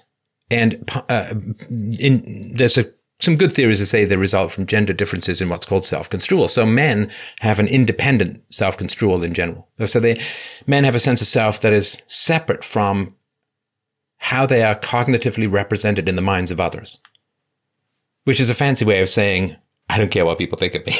right. Now, there's no one right. except psychotics who don't care at all. Actually, even psychotics probably do care. So it's it's a continuum. But women, according to the research, seems to ha- seem to have a more interdependent self construal. So they have a sense of self which includes others, and mm-hmm. and, and that's because women cooperate more and men compete more. Right? If you think of sort of our evolution, men are out there uh, hunting and men are out there trying to gather resources. And if you have more resources, you get a higher quality woman. Right? Your daddy's rich, your mama's good looking, as the old song says. Whereas women are cooperating in order to raise their children. You got to watch each other's children. You, you got to keep an eye out for a lot of, you know, people need to bring you food while you're breastfeeding and your husbands are out hunting. So you, women need each other to raise the kids. And so empathy and, and including others in every minute consideration of social calculation is essential. Whereas for a man to compete and win against another man, to, to win the resources, well, that's win lose, right? And so the Right. man can't be overburdened with empathy because otherwise it'll be like, oh, the guy I'm winning against, well, he feels bad. you know, he, I mean, this is a running race for a million dollars. And if I win, I get a million dollars. And if I lose, I get nothing. If I come in second, I get nothing. It's a running race for a million dollars. There are 20 people in this running race. If I win, each one of those 19 people are going to be sad that they didn't win. I, oh, I can't run my best. I can't run. I, I feel so bad for those people who are going to lose. You understand that? Yeah. that can't work. That's not how men Right. evolved. Any man who evolved that way, his genes lasted about as long as a fifty dollar bill in the champagne room, right? I mean, it doesn't. It it won't last, right? So women tend to be more like sensitive to what people think and more sensitive to verbal abuse, right? Hmm And to me, it's not an accident that when more and more women get invited into higher education, higher education gets more and more verbally abusive in order to get its way. Because women know, like, how do boys fight? Punch each other in the head, right? How do girls fight? Slander, whisper campaigns, setting people against each other, right? Yeah. It's verbal abuse. It's not to say that men can't be verbally abusive. I mean, you're in a relationship, so I don't want to minimize that. But verbal abuse generally works better against women than it does against men. Men, we do have a bit of a, eh, who cares, right? You Yeah. know, whatever you do in life, someone's going to hate you for it, no matter what, right? So you can't, right? So from, so the fact that you would be sensitive to some of the social justice warrior stuff, it's not weakness, I think. Uh, and it's not like, again, I don't want to sort of make this absolutes. There's lots of tendencies for um, different ways. But um, I think that's what I mean when I say it's, it's wise and perceptive, I think, for you to point out this, um, this bullying stuff that, that's going on. Um, there is, to me, a sort of feminine aspect to it. hmm it, it was very like when I was growing up, it was very clear that if you had a problem with another boy and it got really difficult and unpleasant, you'd have a confrontation. And that confrontation would probably end up being physical. And the idea that you would sit there and undermine your opponent's f- friendships by whisper campaigns of what they said, or, you know, that, that you would invite that person to say something bad. Don't you agree that Bob is really selfish and mean? Yeah, kind of. And then you run off to Bob and say, Oh, that person said you were selfish and mean. Like the idea that you'd fight that way for men would be absolutely incomprehensible. and if you tried to fight that way as a man, you would be rejected and scorned like it would be so gross for every other Yeah. boy. But this is a lot of what girls do, right? hmm And that's where the social justice warrior stuff comes in, right? I mean, so, and it, to me, it's, it's again, not fundamentally a, a female thing in terms of higher education. It's the fact that higher education has been rejigged to accommodate so many women that, of course, it's changed the culture because men and women are different. And so now we Right. have this situation where, you know, the punch Nazi stuff wasn't really around before. The average social justice warrior would never have come up with the First Amendment. There was all men. You get mm-hmm. women into higher education, you get women more and more into intellectual fields, and women emotionally react very strongly to negative stimuli, more so than men, and lash out and get angry and, right, throw buckets of blood around and freak out Jigglypuff style, right? So Yeah. this storm that happens in women's head with negative stimuli is not a figment of people's imagination. There's very strong psychological studies and, and explanations behind it. So, so anyway, I just wanted to sort of give you that background for people who aren't aware of it, and again to praise you for this, the insight into what you're saying. Oh, thank you. So you're wrapped up in how you're viewed, hypercritical of myself all the time. Usually, yeah. And where do you think you're falling short? Like, what is the bully voice in your head? What is it? What does it say? Um. Well, it usually says like I'll I'll do something or say something, and then it'll say is that true? What if you're wrong? Are you, are you sure you're right? Like what what if you're wrong? What if what if you're being mean? What if what if you're a bad person? So that's usually what it says. Okay, now that's interesting. It's mostly you, revo- yeah. Go on. Sorry, it's just it mostly revolves around whether I'm a good or bad person, or if I'm doing the right thing or not. Right, right. So it's interesting how you go from error to immorality. Mm-hmm. That is Yeah, a that- big jump, right? A mistake is not immoral. Right. Even a moral mistake is not immoral because it's a mistake. Now, I mean, if you don't, I guess it's like, what if I unconsciously am being immoral? I just don't recognize it. you can't That sort of unconsciously be immoral because if something, okay, sorry. Well, I mean, there's people on, who let me, are let me bad just, and they don't know. no, let me just clarify bad. this a little because I, I don't want to sound like I'm giving carte blanche to people, right? So, if you pursue self knowledge, but you do not achieve self knowledge, and it is, of course, a, you know, what's really motivating me? Whose agenda am I following? Is it my own? Is it rational? Am I doing things for the approval of others or to avoid being attacked and then calling it moral? All, all of these things, right? You pursue self knowledge. But I'm telling you from my own experience, and I'm sure this is true for you as well, Tanya, you can pursue self knowledge for a long time. And then suddenly, like out of a nowhere, out of a bolt of lightning from a clear blue sky, something hits you like, oh man, that's why I did this, or that's why I do that, and boom, Mhm. right? Yeah, that's true. Now, the pursuit of self knowledge gives you that potential of those insights where you go boom, right? Mm-hmm.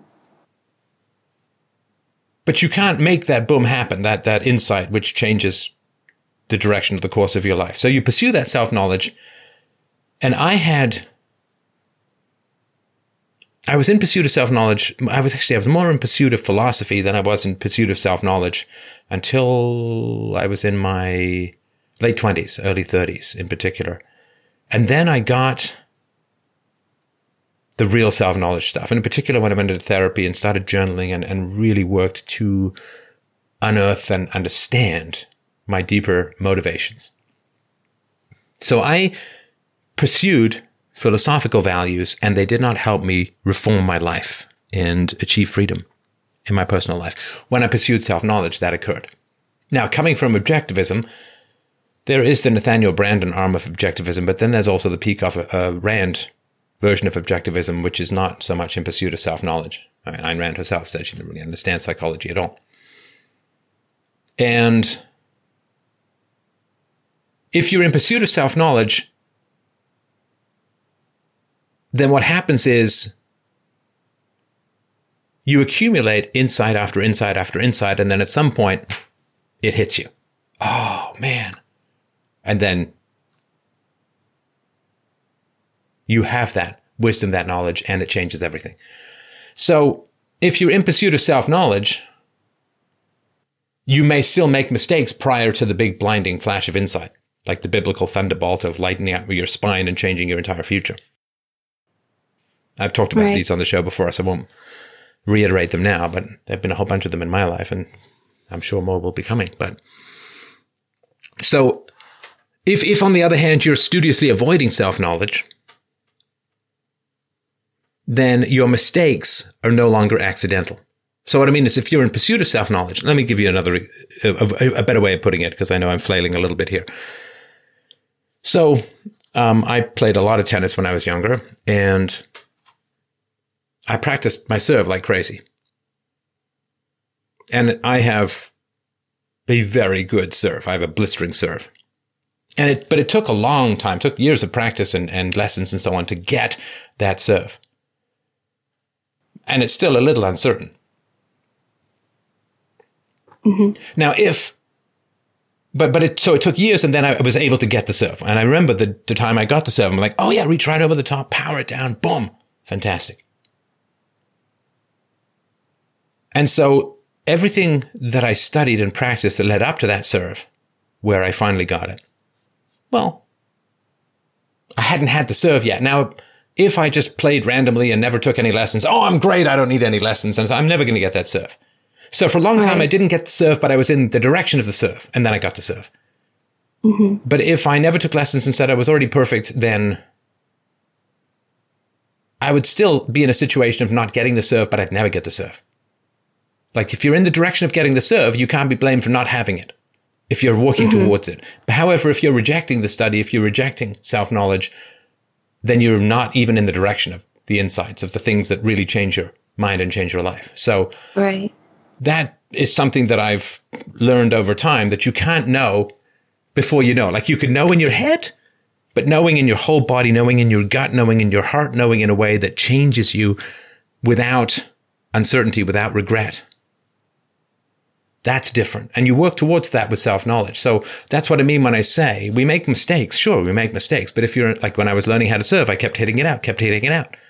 But I was on mm-hmm. my way to that great serve, which I could then reproduce.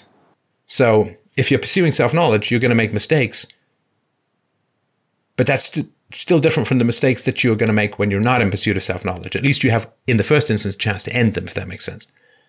Right, that that makes sense. I definitely don't um shy away from self-knowledge. I do I do tons of self-introspection and thinking about why I think things and do things. So it's been helpful for sure.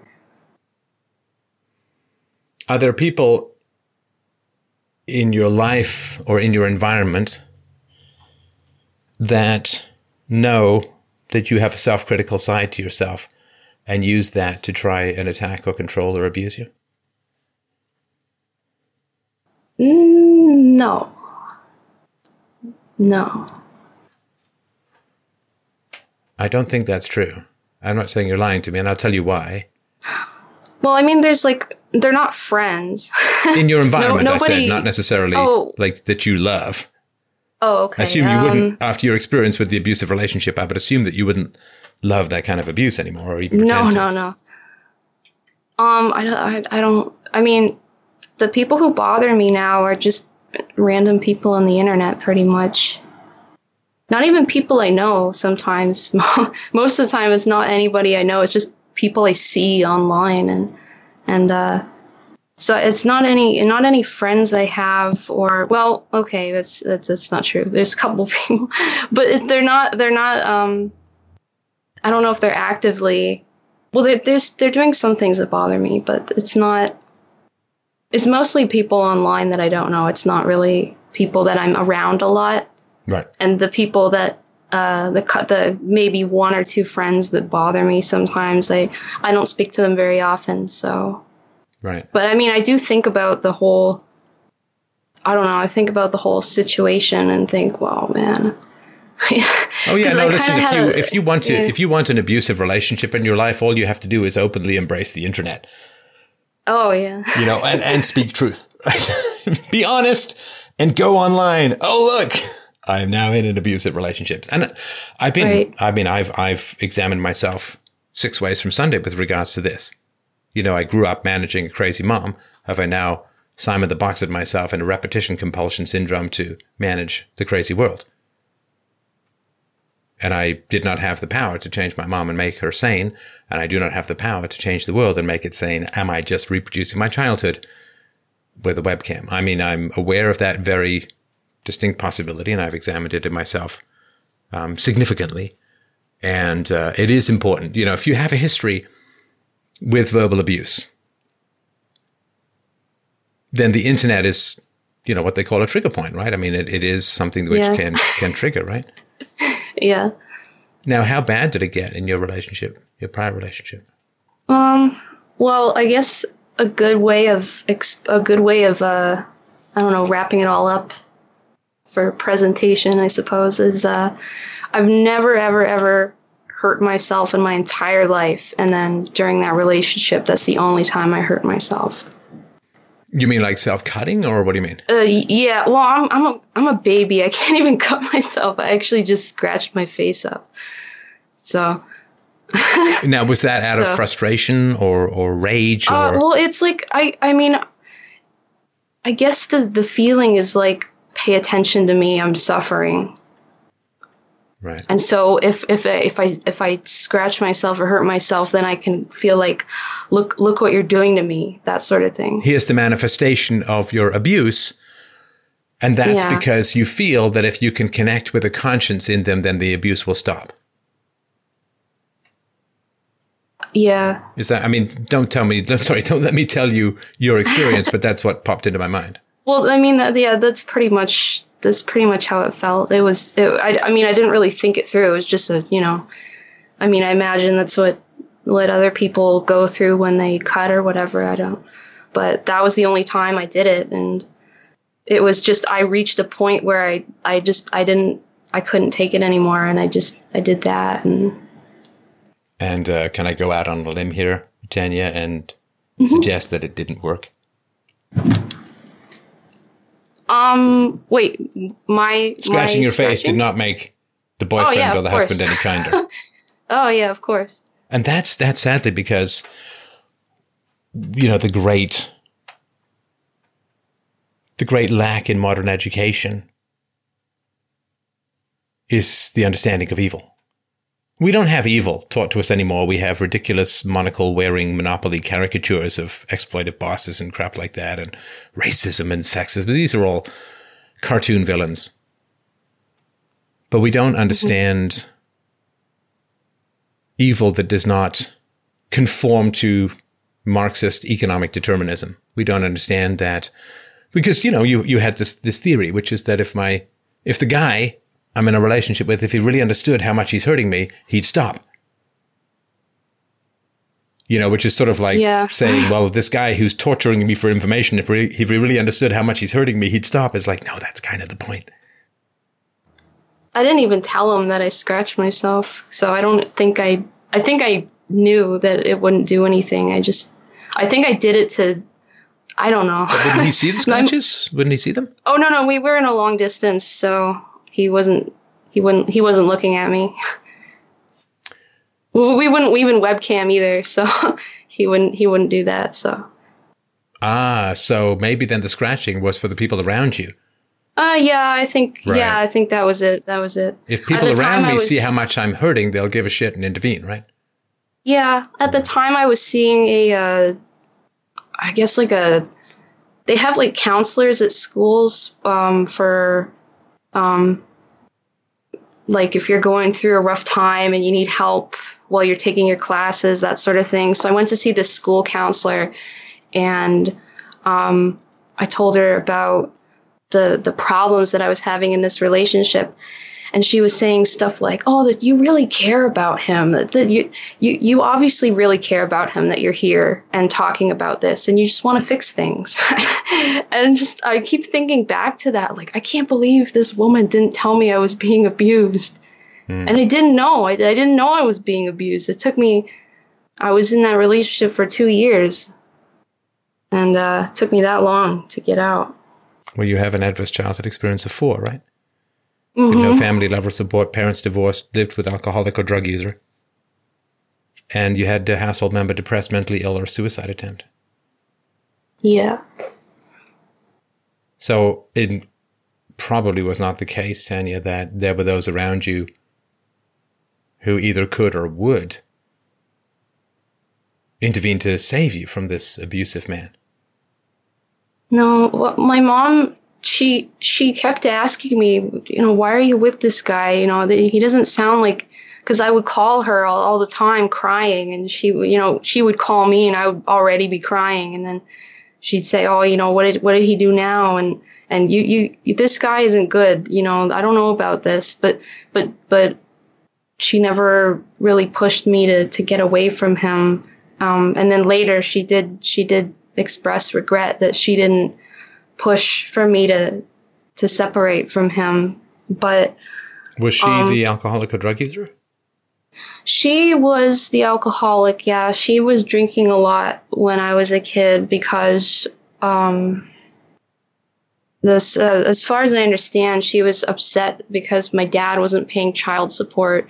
Uh, my parents divorced when I was seven, so um, but I live with my mom um, most of the time, and but she would she would go out and drink a lot because she was depressed and Wait, so your father wasn't paying child support, so she thought that spending a lot of money on alcohol was going to solve the problem. yeah I, it's not it's not Goddamn good. alcohol! I'm telling you, no i know goddamn alcohol. yeah I mean, horrifying. but i had a, a theory that the reason i ended up with this guy and i didn't realize what was going on is that like he did a lot of the stuff that my dad used to do and so Like what? just like he was very big on control, like a control freak. So, like my dad, it would be like his way, or well, the highway is not an option. it's just his way, or that's it. And with my ex, it was kind of like the same thing where he would he would say how he felt and then that would be it and i can't really bargain with it or explain you know he didn't give a crap about my feelings or anything and that was kind of how it was with my dad sometimes it was just you know whatever he says goes a, i know amongst other on uh, other stuff but it was mostly the i don't know maybe i have some sort of response to like power plays or something or some sort of Well, no, I think it's Like, um, being it- to me controlled. it's not. Sorry to interrupt, but to me, it's not. This stuff is mm-hmm. not psychological; it's biological. So what I mean by that Yeah. is, all cultures are singular in their courtship and mating and reproduction rituals. And if you have to wear a funny hat, like we, we all get imprinted on how best to reproduce in our cultural environment by our parents. So we look at our parents and we say, that's how you reproduce. Now, our genes don't know anything about the fact that we live in a multicultural, diverse, optional, choice based, find your own tribe kind of community because we all evolved in like tribes of a couple of dozen to a hundred or 200 people, right? Where there was no, mm-hmm. no variety, no variety. If you wear a funny hat and you shake your butt at the moon in order to get married, well, what do our genes do? Our genes say, okay, I'll put a funny hat on and I'll shake my butt at the moon because mm-hmm. that's the ritual in this tribe. That's how we reproduce.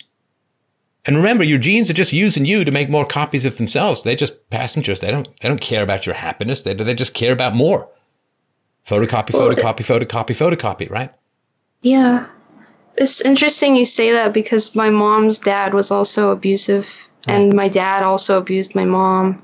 So if if the if the tribe and and we don't have a tribe that we judge outside of our own family when we're young. Our family is the tribe. It is the future. It's everything and all that you have to do. There's no because there was very no change throughout most of human evolution. Mm-hmm. So you look at your parents and you say, "Oh, well, that's what you do," and your genes say, "Okay, do what they did. Do what they did because it worked. Because you're here. Whatever they did worked." And that's all the genes. The genes say photocopy the parents because the parents, by definition, are the most vivid, proximate, and successful example of a good reproductive strategy that can be imagined. Does that make sense? Yeah. So if your father abused your mother, then your genes say, oh, okay, so we're in an abusive culture. So allow yourself to be abused, and that's how we get more. That's how you have sex. That's how you have babies. And remember, there was Yeah. no birth control. There was no right, none of that. I actually I didn't know that the abuse was going on until I was out of high school and then my mom told me about what was going on when I was a child. But she What do you she hid it from know? me cuz you didn't know. Come on. No, she she didn't she didn't tell me. I mean, I knew that they they I mean, I knew that obviously they didn't get along, but I didn't know to the extent the things Ah, that no, he no, no, did to no. her. That's, nah, this is two different statements you're making. What? I never stole from anyone. Well, I didn't steal much. I didn't know about the abuse. Well, I didn't know about the extent of the abuse. Those are two very, very no, different I, I didn't know at all that. I mean, all I knew is that they didn't get along, and that that that's all I knew until I was in high uh, until I got out of high school. Like all I knew is that my parents were fighting and they didn't get along and but I didn't know she told me certain things that that like I wouldn't call them not getting along abuse. But this No, the, hang stuff I'm what if talking not? What if they're not getting along and they're calling each other horrible names or escalating or yelling or threatening? Um, I never heard them. I don't. I might have heard them fight. She, like I said, like she hid them fighting from me, so I wouldn't know that it was going on when I was a kid, because she didn't want she didn't want me to know that my parents were fighting. So I didn't know. Um, so I grew up just thinking, you know, mom and dad don't really like each other. but I didn't know that he was doing terrible things until she told me when I was older. And what was he doing that was terrible? Um, she had to pay him to babysit me because he wouldn't just do it because he's my dad. Did he not work? Um, um, he had he was starting a. She helped him start his own business, as far as I remember. Um, he also threw a wrench at her. Didn't hit her, but he threw it. Um, he also, after I was born, um, he forced her to sleep on the couch for about like three years, four years. Um, she would he wouldn't let her leave the house. He wouldn't let her go out anywhere. Um, you know, he would he would kind of monitor her, make sure she's only going out to get groceries or something like that. And then if she didn't get the groceries that he likes, then he would get upset. Um, Well, she said there's really, uh, more, but she she won't. She didn't tell me anything else. So You are uh, you're giving her quite a quite a victim thing here. well, she she had problems too, and She didn't know anything and- about his controlling side before she married No, him. I, I mean I know what you're gonna say like it's totally her fault that she No, hooked no, up no, with the no, guy. oh, that, no, no! Don't you stop putting words in my mouth, Okay. young lady. No, no, Okay. no! I don't want to be talking to your mom right now. I want to be talking to you. right, right, yeah, I didn't say it was 100 percent her fault, right. but you never said she chose a guy who did this. She decided to have children with a guy who did this. It's just this happened no, to of, of course, of course. No, no. I well, I I I knew that. I, I Is was, your mom pretty? Yeah, yeah, she is. So she had a choice. She had probably lots of nice guys Mm-hmm. around, right? Well, the lots other of thing nice is, guys was who were incredibly frustrated that she would go with your dad. Yeah, she actually told me about a guy that she regrets not marrying because he was he was nice and he had a job and that's too bad. I was actually an accident, she told me that. So the, like they hooked up and uh but but she said that they were in love, so I guess that makes it all an better. accident like she doesn't know how birth control works then. Uh she didn't know that you could get pregnant on your period.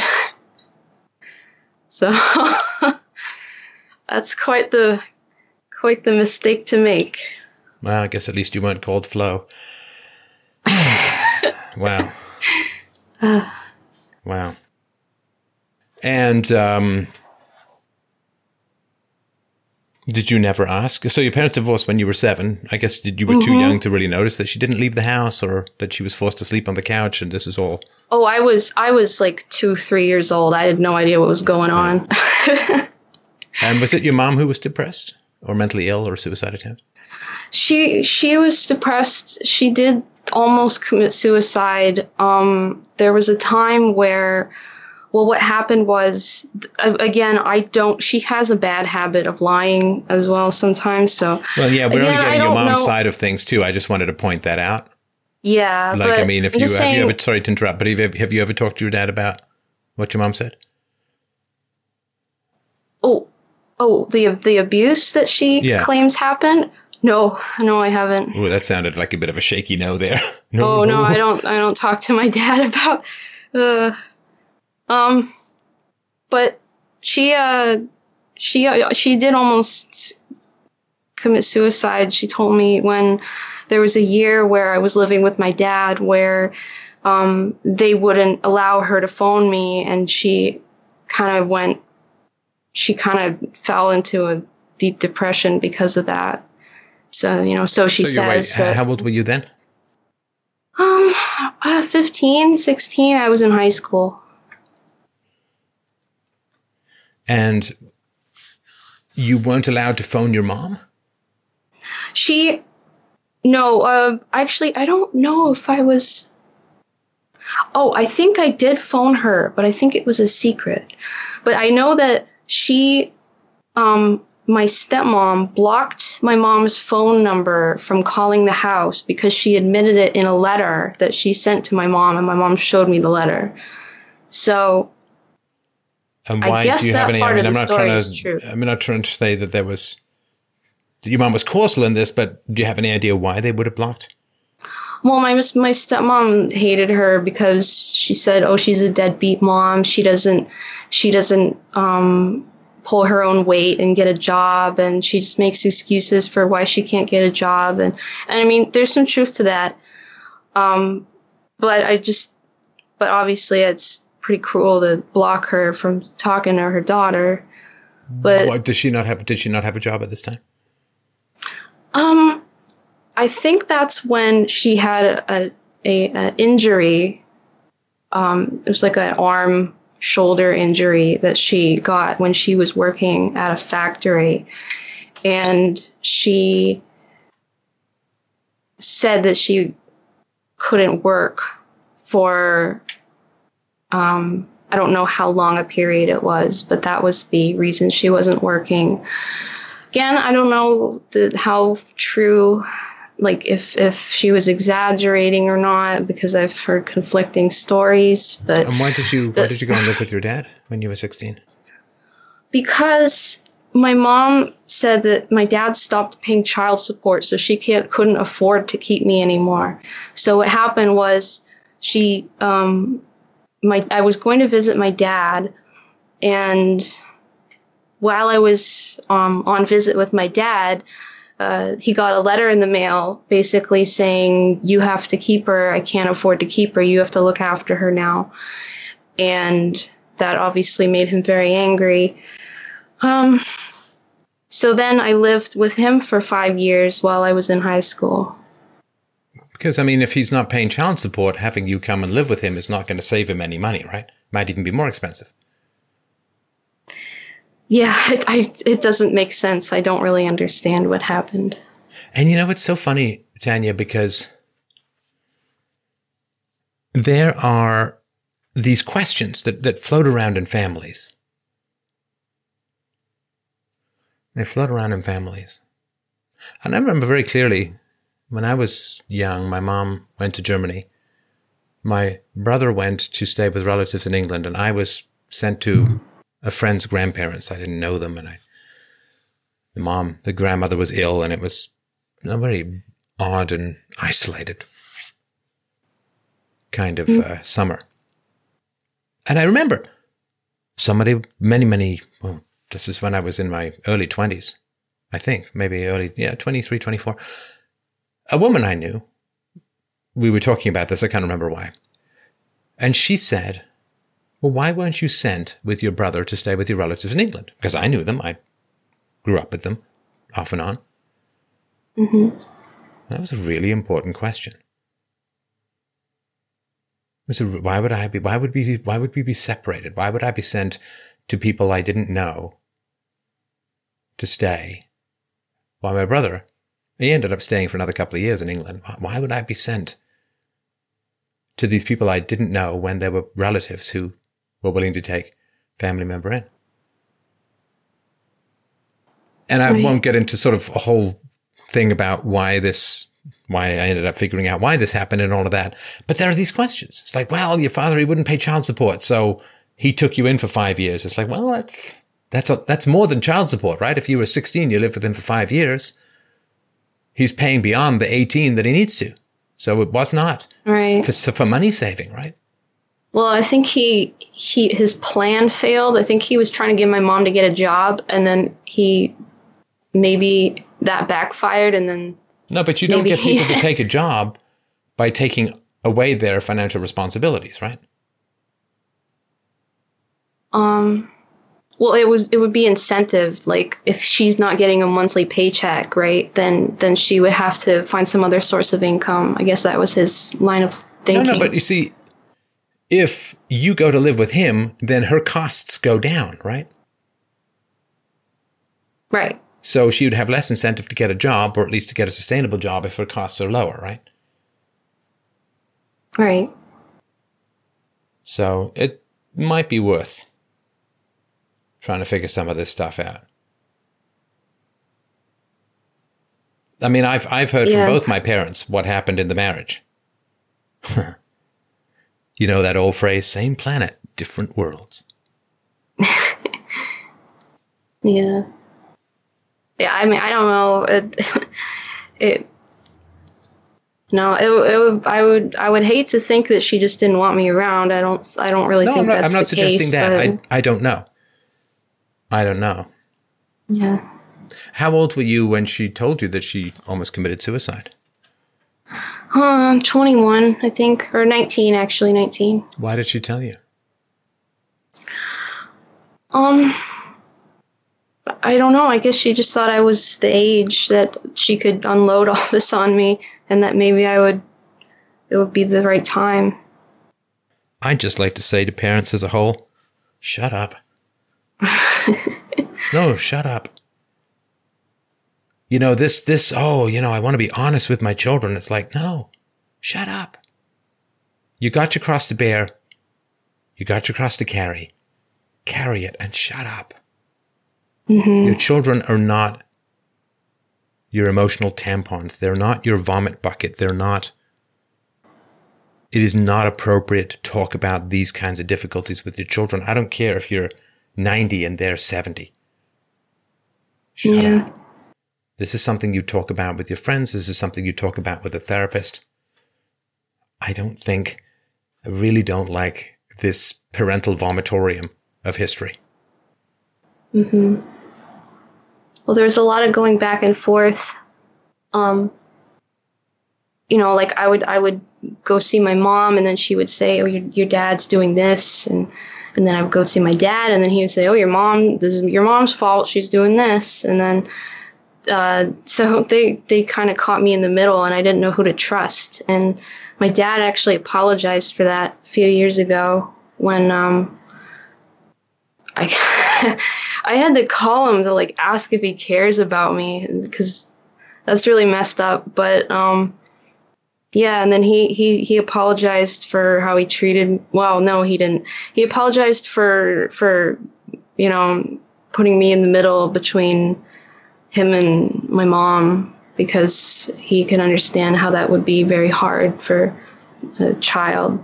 But that was the only thing he really apologized for. What does your mom apologize for? Well, she apologized for going out drinking and leaving me alone as a kid. And how old was you were you when she did that? Um, I would say from maybe six until 14. Wait, you were six years old? Six or se- uh, so, okay, wait, sorry. My parents divorced when I was seven. So it would be when I was around, probably when I was around eight, eight to 14. Yeah. So I you're eight spent a lot years of time old. by sorry. myself. You're eight years Yeah. old. You have no siblings, right? No, I'm only child.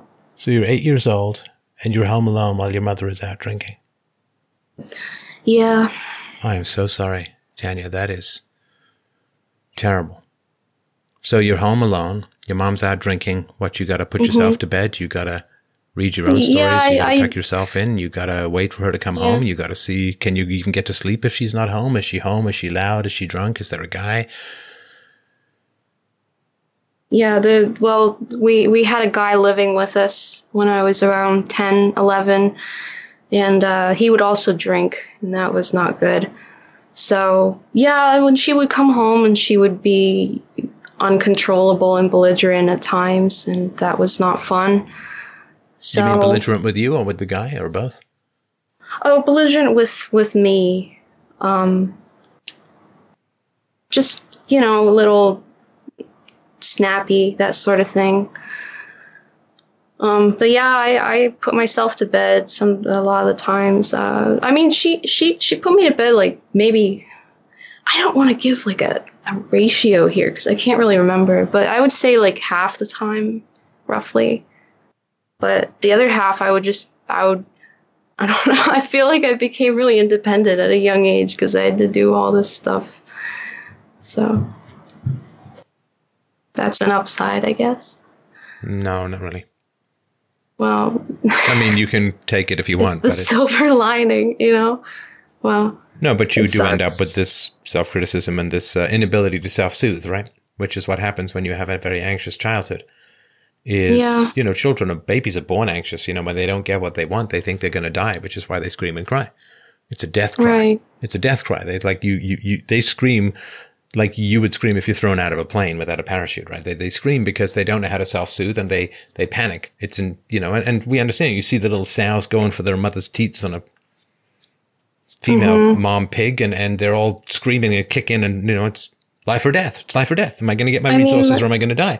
And so when you, Yeah. when you, when your needs are met, you get this sense of, okay, well, bad things are happening, but my needs will be met. I'll find a way. And you learn to trust yourself. You learn to trust your environment. You learn to self soothe, right?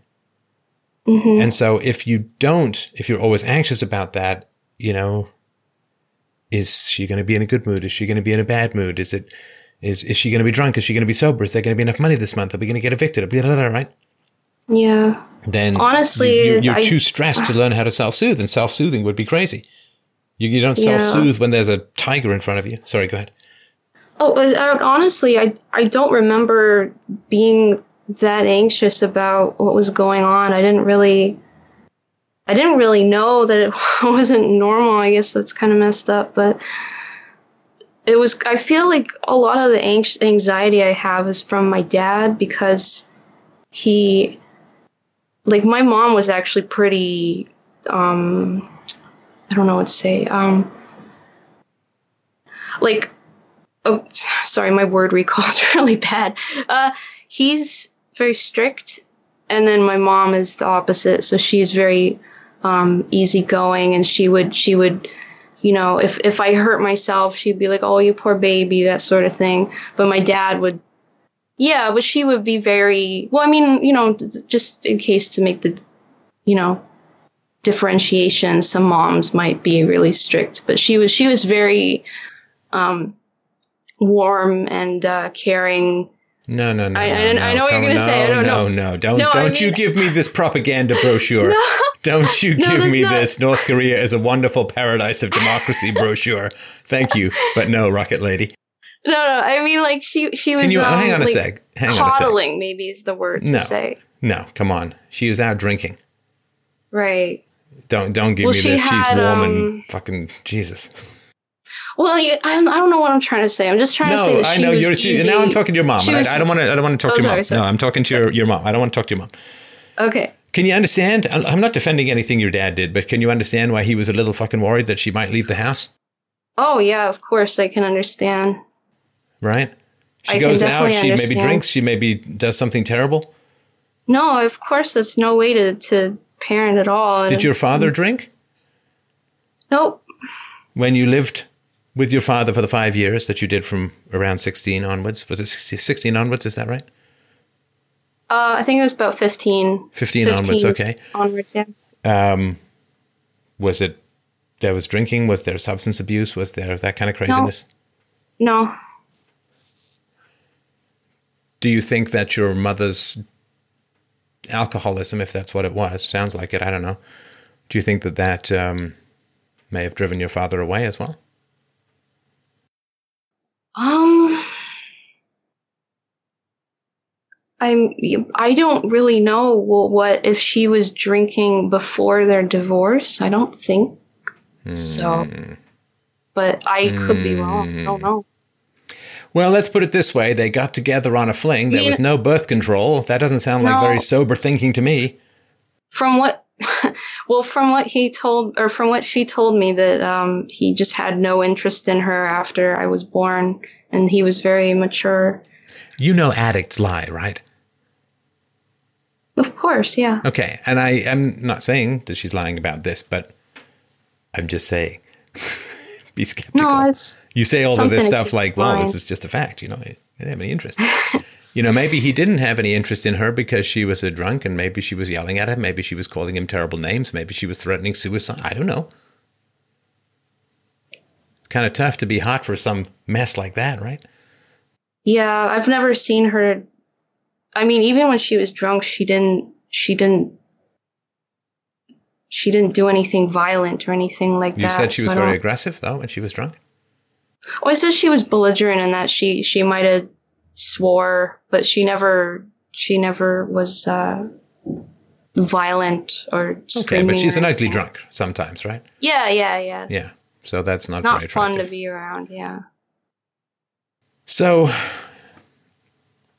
I would say you say, how do can you stop criticizing myself so much and stop all these unproductive feelings?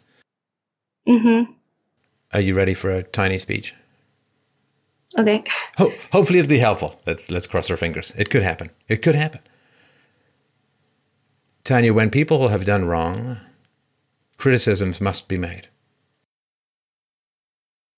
When people have done wrong to us, and whatever was done to us as children by our parents, whatever ugliness or unpleasantness, if that's what happened, whatever was done to us that was wrong by our parents, criticism must be made. Mm-hmm.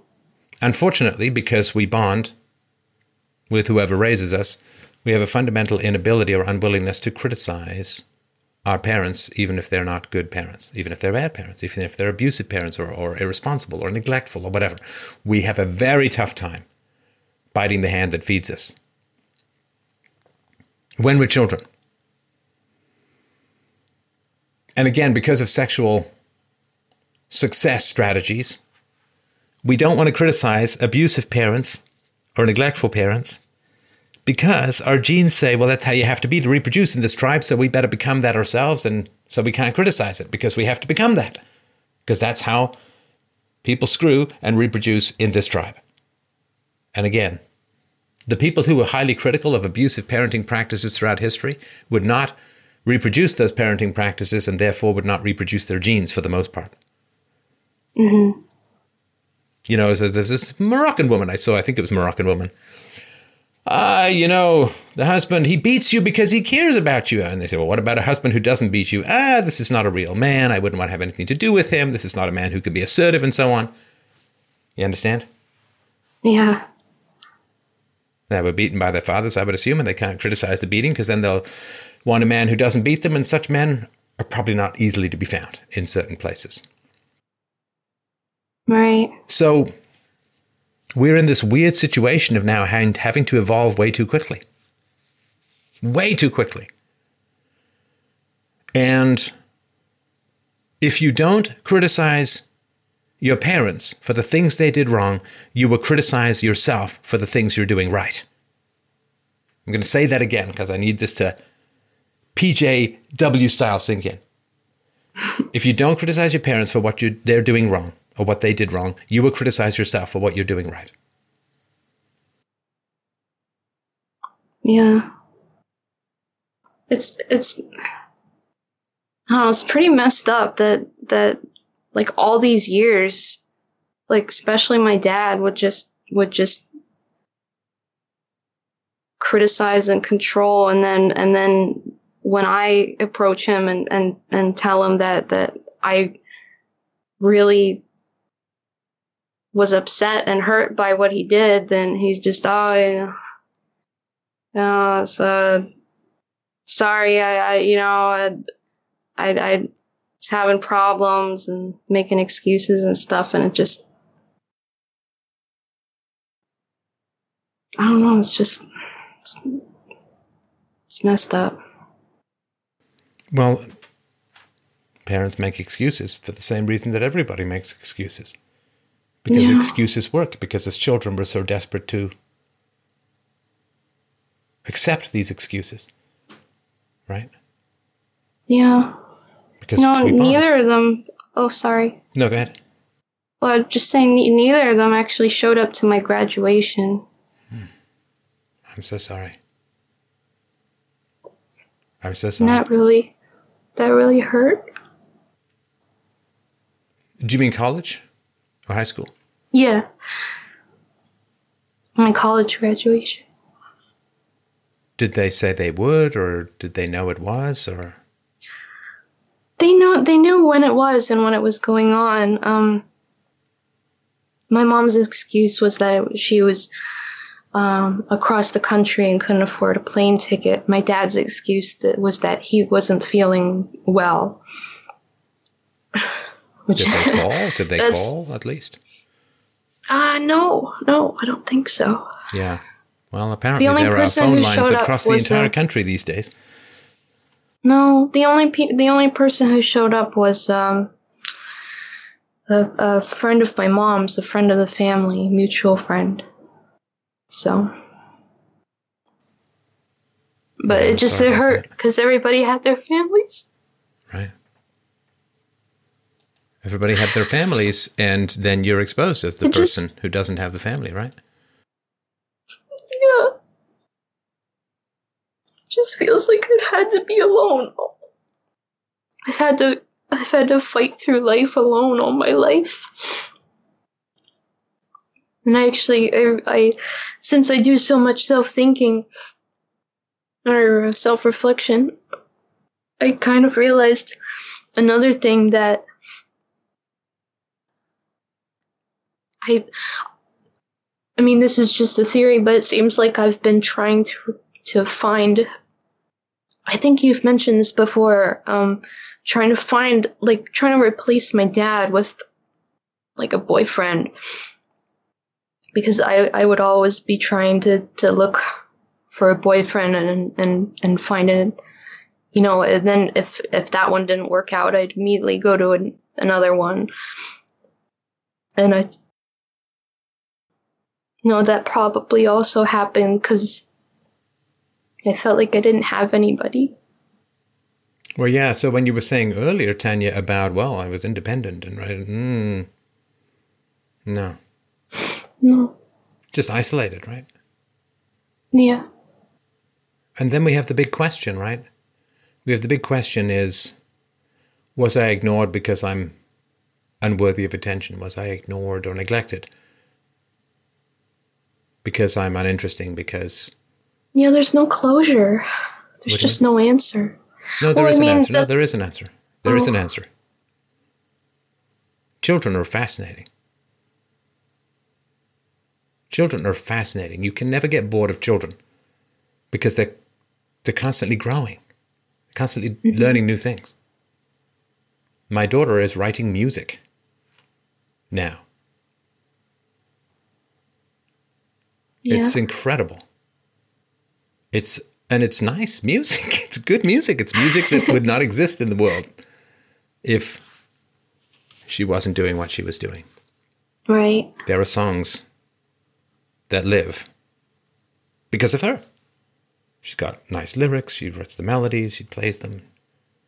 And there's nothing to be bored about with kids. There are times where it's like, oh, it's kind of repetitive and but then it breaks through. Mm-hmm. Children are incredibly interesting. So I guarantee you, Tanya, that you were not ignored or neglected because you weren't worthy of attention or weren't interesting. Mm-hmm. I mean, you're fascinating. You're deep, you're rich, you're thoughtful, emotional, connected, introspective, sensitive, insightful. I could go on. But you are fascinating. so the question is who's not interested in something that's fascinated? Well, it's sort of like if you're sitting on a porch with someone. What's the most beautiful sunset you've ever seen, Tanya? Um, pretty much every sunset I've ever seen in Arizona. right. Meep, meep. Every right. single sunset. right. Yeah, the fretted California with golden too. fire, that lovely line from Hamlet about sunsets, fretted with golden fire.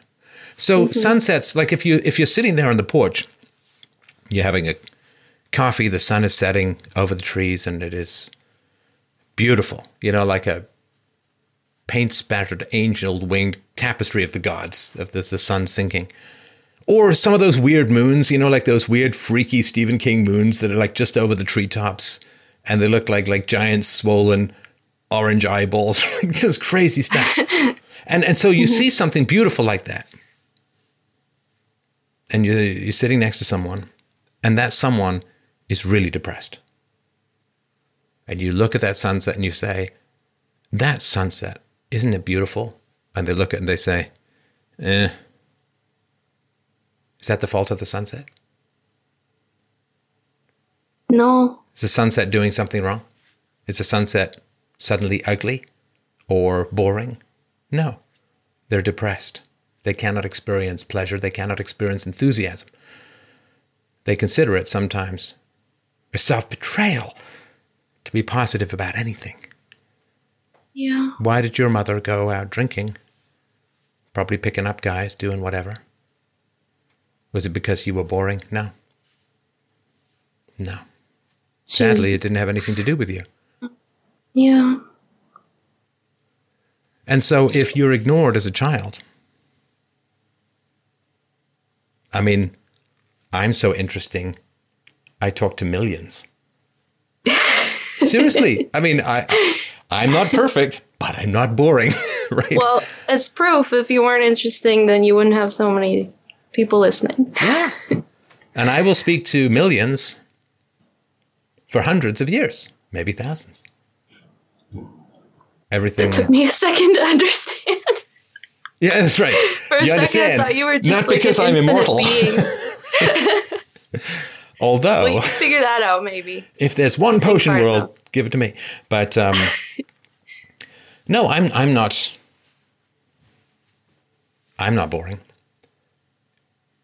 And yes, Right. I was ignored a lot as a child. So,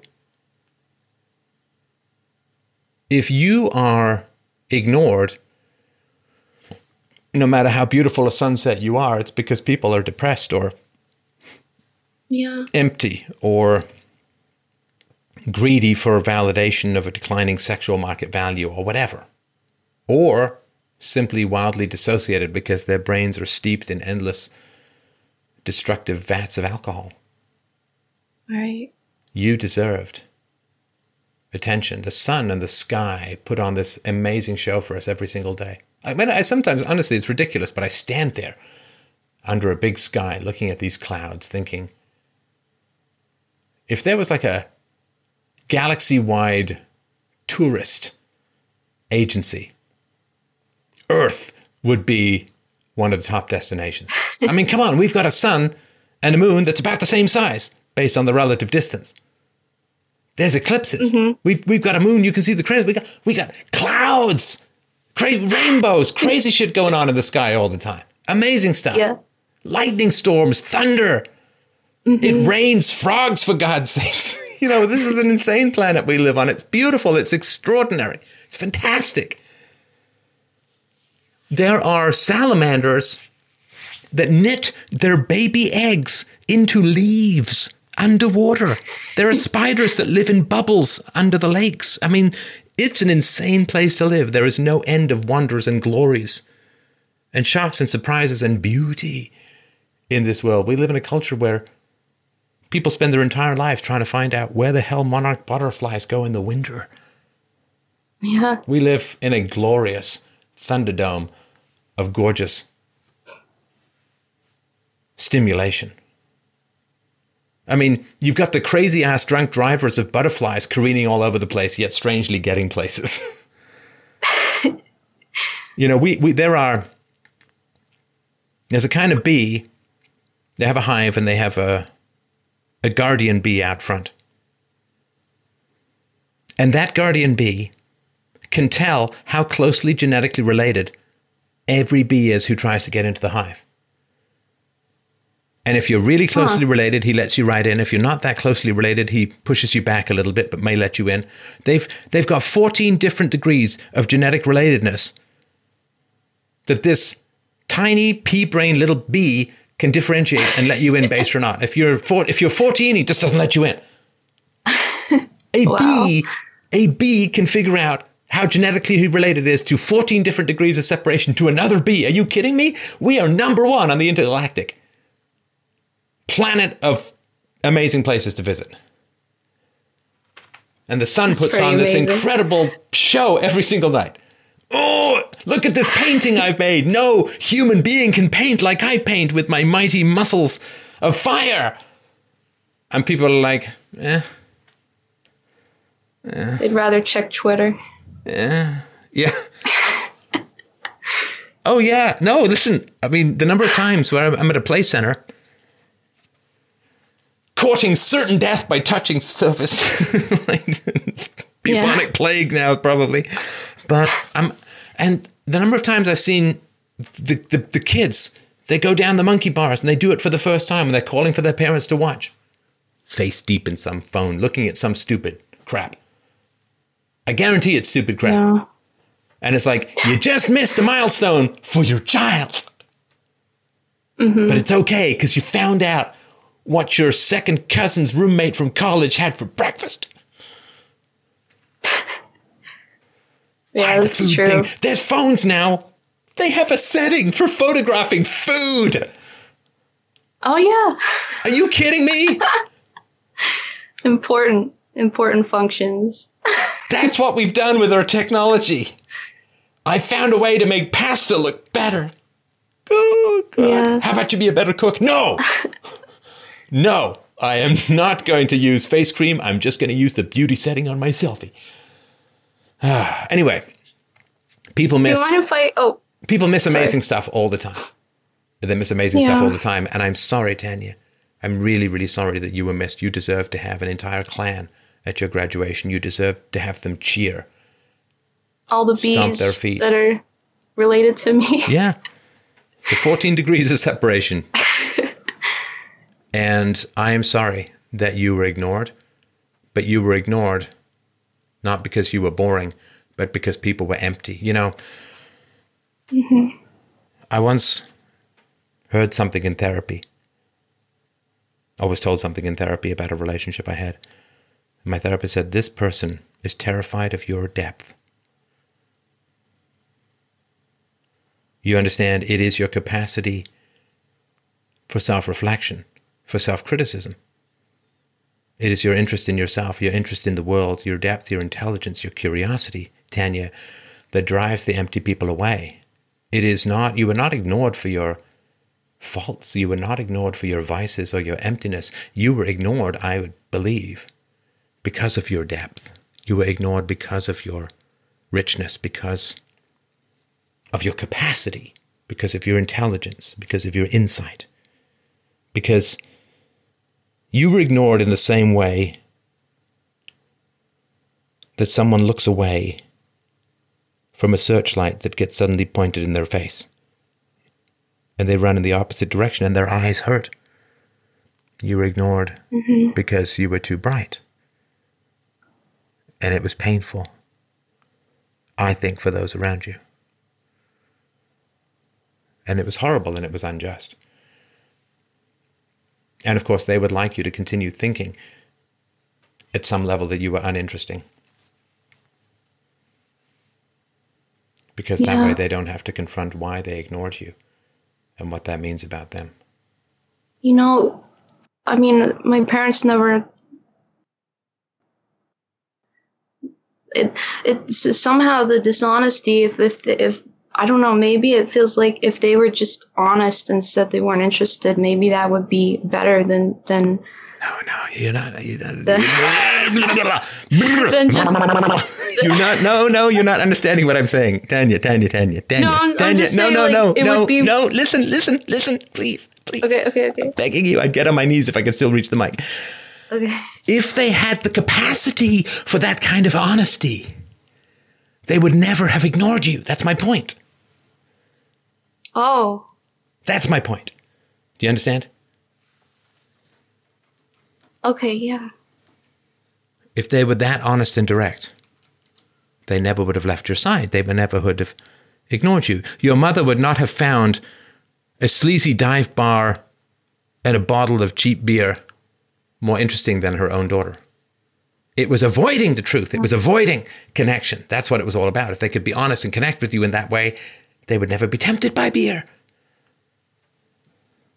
That's true. That's my point. You're still trying to find some honorable way that they could have ignored you. I just I always try and make logical sense of what people do, and it took me years, but I finally realized a lot of people don't. No, no, no, I'm not, No, no, saying- you're not I'm making saying- logical sense. You're making no. excuses.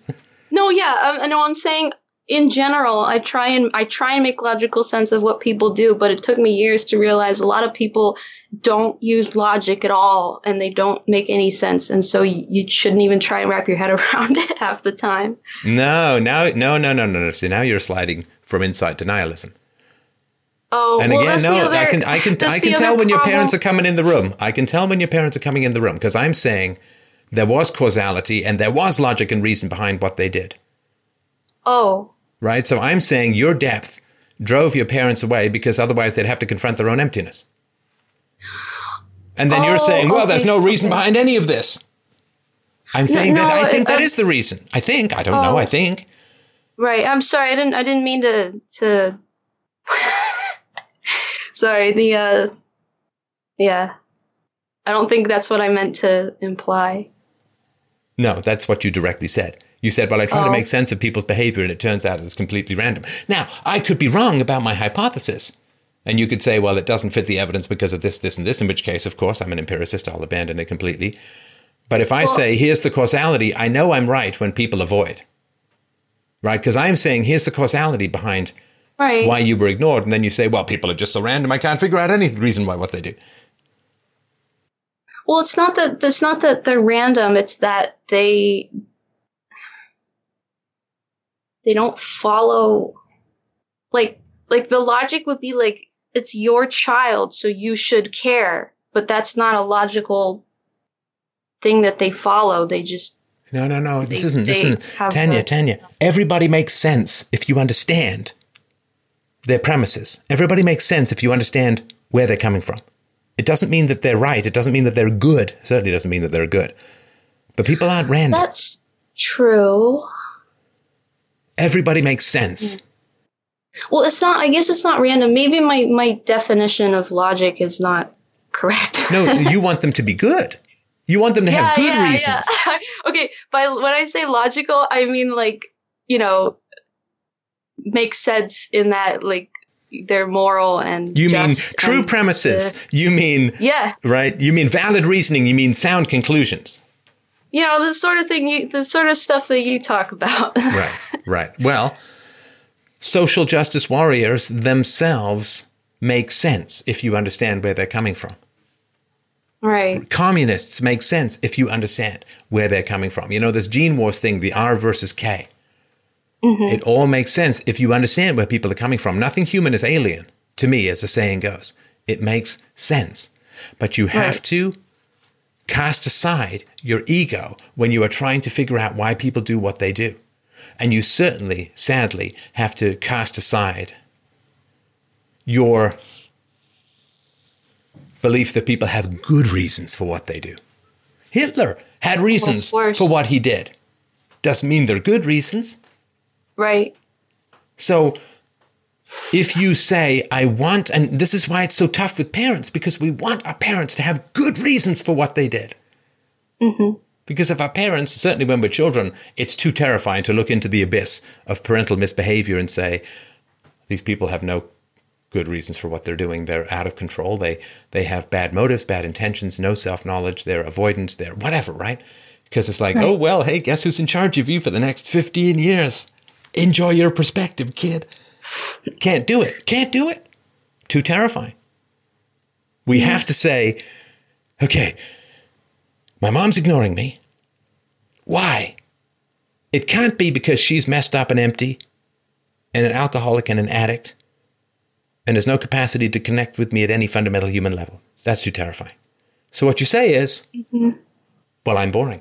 She's making perfectly sensible decisions because I'm just not interesting. Right. I'm annoying. I'm frustrating. I'm I have bad attitude. Whatever. We have to give them a good reason for their bad behavior. Otherwise, you're not getting out of bed tomorrow, kid. Of course.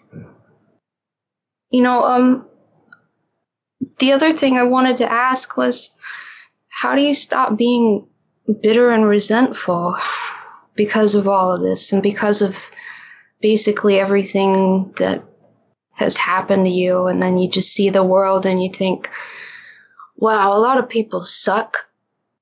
And well, that's true, but there's an equal equal number of people who blow as well. So hopefully that balances out in some manner. I, I think that's a great question. I've been mulling that one over. You know, I've been thinking a lot about some of the stuff that the good Reverend Jesse Lee Peterson has talked about in yeah. terms of forgiveness. And I've been melting my brain, mulling that stuff over. And so I won't answer that now, but I'm telling you, I'm going to do a podcast over the next week when I get the emotional courage to do so. And uh, I will put that out. So hopefully that will help. But I, I don't want to do okay. the whole thing right now. Right. Criticize others justly, and you'll stop criticizing yourself unjustly. That's my only advice, if that helps. What that if you're a, what if you're fantastically greater than anything you ever thought of? That makes other people who mistreated you even worse. But what if you are? Well, it's funny because I actually I feel like I have a pretty good ego slash self esteem, but then but then it's like it flip flops between oh, I feel I feel awful about myself. I probably what if I did something wrong and then I'm the best, everyone else sucks. like it goes back and forth. I don't know why. I but. can tell you why. Because you're flipping between your child self and your inner parental alter ego. Hmm. Because your parents don't seem to have internalized a lot of self criticism, right? no. Right? So there may be some grandiosity in there. If your parents haven't internalized a lot of self criticism, then you have to end up carrying the burdens. You know, whatever people in the family, whatever other people don't carry, you carry. There's a weight in every family. Some families, it's a big, heavy, soul crushing weight, in others, it's lighter. There's a burden in every family, and the damn parents should take that burden because they're responsible for the family. Mm-hmm. And if, your, if there's a heavy burden in your family, right, we got abuse, we've got addiction, we've got suicidality, we've got maybe promiscuity, we've got like terrible stuff. Heavy burden in your family.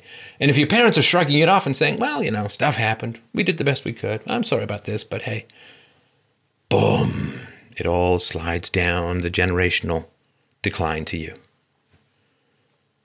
You got to push it back. Yeah. They were in charge. You were the kid. You were responsible for nothing. They're responsible for everything. Now you're an adult, you get that burden of responsibility, but to be fair, to be honest, to have integrity. Integrity, you know, it's funny because integrity, uh, it's always considered to be an internal state. Well, I have to have integrity, right? I'm into free speech, so I've got to talk about this person and that person and the other person and this situation, that person. Yeah, yeah. It's all integrity. No, no, no. My integrity is internal and external. My integrity is not just how I act, my integrity is how I expect others to act as well. Integrity is just considered to be this monkish, like self lacerating bullshit. You got to flagellate mm. yourself, hit yourself. Integrity is something that is this big giant button that people use to try and control you. Well, you said you had this value, so you have to do this. Fuck you. Don't yeah. try and control me through my virtues. I will decide, thank you very much, what I will focus on and when and how. So your integrity yeah. is to be honest with your parents' virtues and vices. Integrity is to the truth. It's to virtue. And it means judging and judging others. If you judge yourself too harshly, Tanya, it's because you're judging other people far too leniently. And therefore, you carry a burden that should be theirs. That makes sense. And you know I wasn't swearing at you, right? just so you know, I just want you huh? to You know I wasn't swearing at you, right? You swore? Well, Did you just hear a beep? How sensitive are you? beep beep beep beep beep. beep. I, I did, but not not I at you. Nothing to do it. with you. Just just in the vicinity, but not at you. All right, Oh no, I understand. I understand. good. Just you know, since you had a history of being verbally abused, I just didn't want you to think in any way, shape, or form. Anyway, Oh no, I'm triggered. oh no! Quick, get a puppy video and a hug room. It's a great. I gotta go to BuzzFeed and tell everyone. All right, well, listen, I got to move on to the next caller. But uh, was this helpful? Was this of use? Yeah. Yeah, it, it opens some new avenues for, for thinking about the whole situation. So I, I really appreciate it. All right. Well, I appreciate that too, and uh, I, I wish you the very best. Keep us posted, all right? Okay, thank you. Thanks, Tanya. Great pleasure. Bye.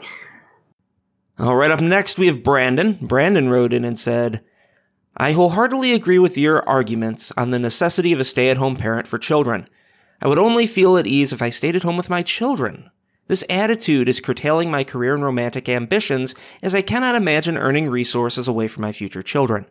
How can I reluctantly accept the utility of a wife as a caregiver of my children and allow myself to unlock my male ambition as a provider? And that's from Brandon. Well, thank you and Michael so much for uh, making the time tonight. Oh, it's uh, my pleasure. It's uh, it's what I do. So, are you on the verge? Are you? Do you have a ever expanding belly and odd dietary requirements in the household at the moment? Uh, no, actually, I'm still at uh, my mother's household. Right. She's not pregnant, is she? No, she just got married for the third time. Ah. Well, we'll get to that maybe. All right. So, I cannot imagine earning resources away from my future children. How can I reluctantly accept the utility of a wife as a caregiver of my children and allow myself to unlock my male ambition as a provider? Interesting. All right, let's start with your template. How did your parents organize this stuff? Well, um, my mother, she has uh, a home daycare since I was born. And all my life, I've seen her mistreat the children that she watches. Now, I'm not saying she abuses the children, but um, like you like to use analogies. If I go on a date and I mistreat my date, I just insult her. I'm, I'm not uh, making it enjoyable for her. I'm not necessarily abusing her, but I've certainly not provided her the care and affection a partner, or in this case, a, a child deserves. So we have interesting. Normally, the criticism and the defense of the mother is just slightly further apart, but you've really compressed them down. Um, so tell me what she did that you would consider to be mistreatment. Um, well, it's what she still does every day. I- You know, like you said with the first caller, um, there's something uplifting about a house full of uh, children, but most days I wake up and it's just a, a no, no, your full children, not oh, you know, well, not a bunch of kids of- from the neighborhood. okay, well, you understand that. For for me, it's just a house full of crying children, and it, it's very uh, traumatic. Right. So you are studiously not answering my question. What did she do that you would call mistreating? Um, she she mostly just verbally abuses the children. So she verbally abuses them, but it's not abuse. Legally, I don't feel that there's much I can do about it. Uh, no, no, that's nobody asked you about the law. So, abuse is not illegal. Not all abuse, right? Exactly. Okay, so she does abuse the children. It's just not criminal abuse. In my opinion, yes, that's uh, exactly. Well, give me an example of what she says to the children so we can find out if it's your opinion or not. Um, she'll just say, I, I, don't want to hear you anymore. Stop. Uh, don't cry, or I'll give you a reason to cry. She frequently uh, hits the children um, uh, with spanking, or she'll smack their hands. The parents are complicit in this, and some encourage it. Well, is that legal? Yes. Really? I didn't know that daycare workers could hit children. Certainly wasn't legal when I was a daycare worker. Or where I was. All right. Um, so she hits the kids and she threatens the children. Uh, does she call them names? No. All right. She, she won't mock them, though. Oh, she doesn't call them dumb or stupid or idiots or whatever, right? Oh, I, I thought um, she w- she will um, insult them frequently, especially while she's uh, uh, teaching them on many occasions. And what will she say to them that's insulting? Um, her and, and my aunt, my aunt also picks up on this because my aunt also participates. Um, but they'll they'll just be very impatient with the children, and I don't think they teach them anything that's uh, particularly relevant. But they'll say that they're purposely uh, acting stupid and they don't want to learn this, or they're not paying attention, or or they don't care, or they'll. My mother will frequently uh, mock children that start to cry. Mock them how? Uh, she'll like contort her face to mimic the crying. Oh, like eh, eh, eh, kind of thing, right? Yeah, or she'll take photos of the crying children and send it to the parents. She takes photos of the crying children and sends them to the parents, and of course the parents are like, "Yeah, good, good job." Yeah, it's it's disgusting. And this is what we call daycare sometimes, right?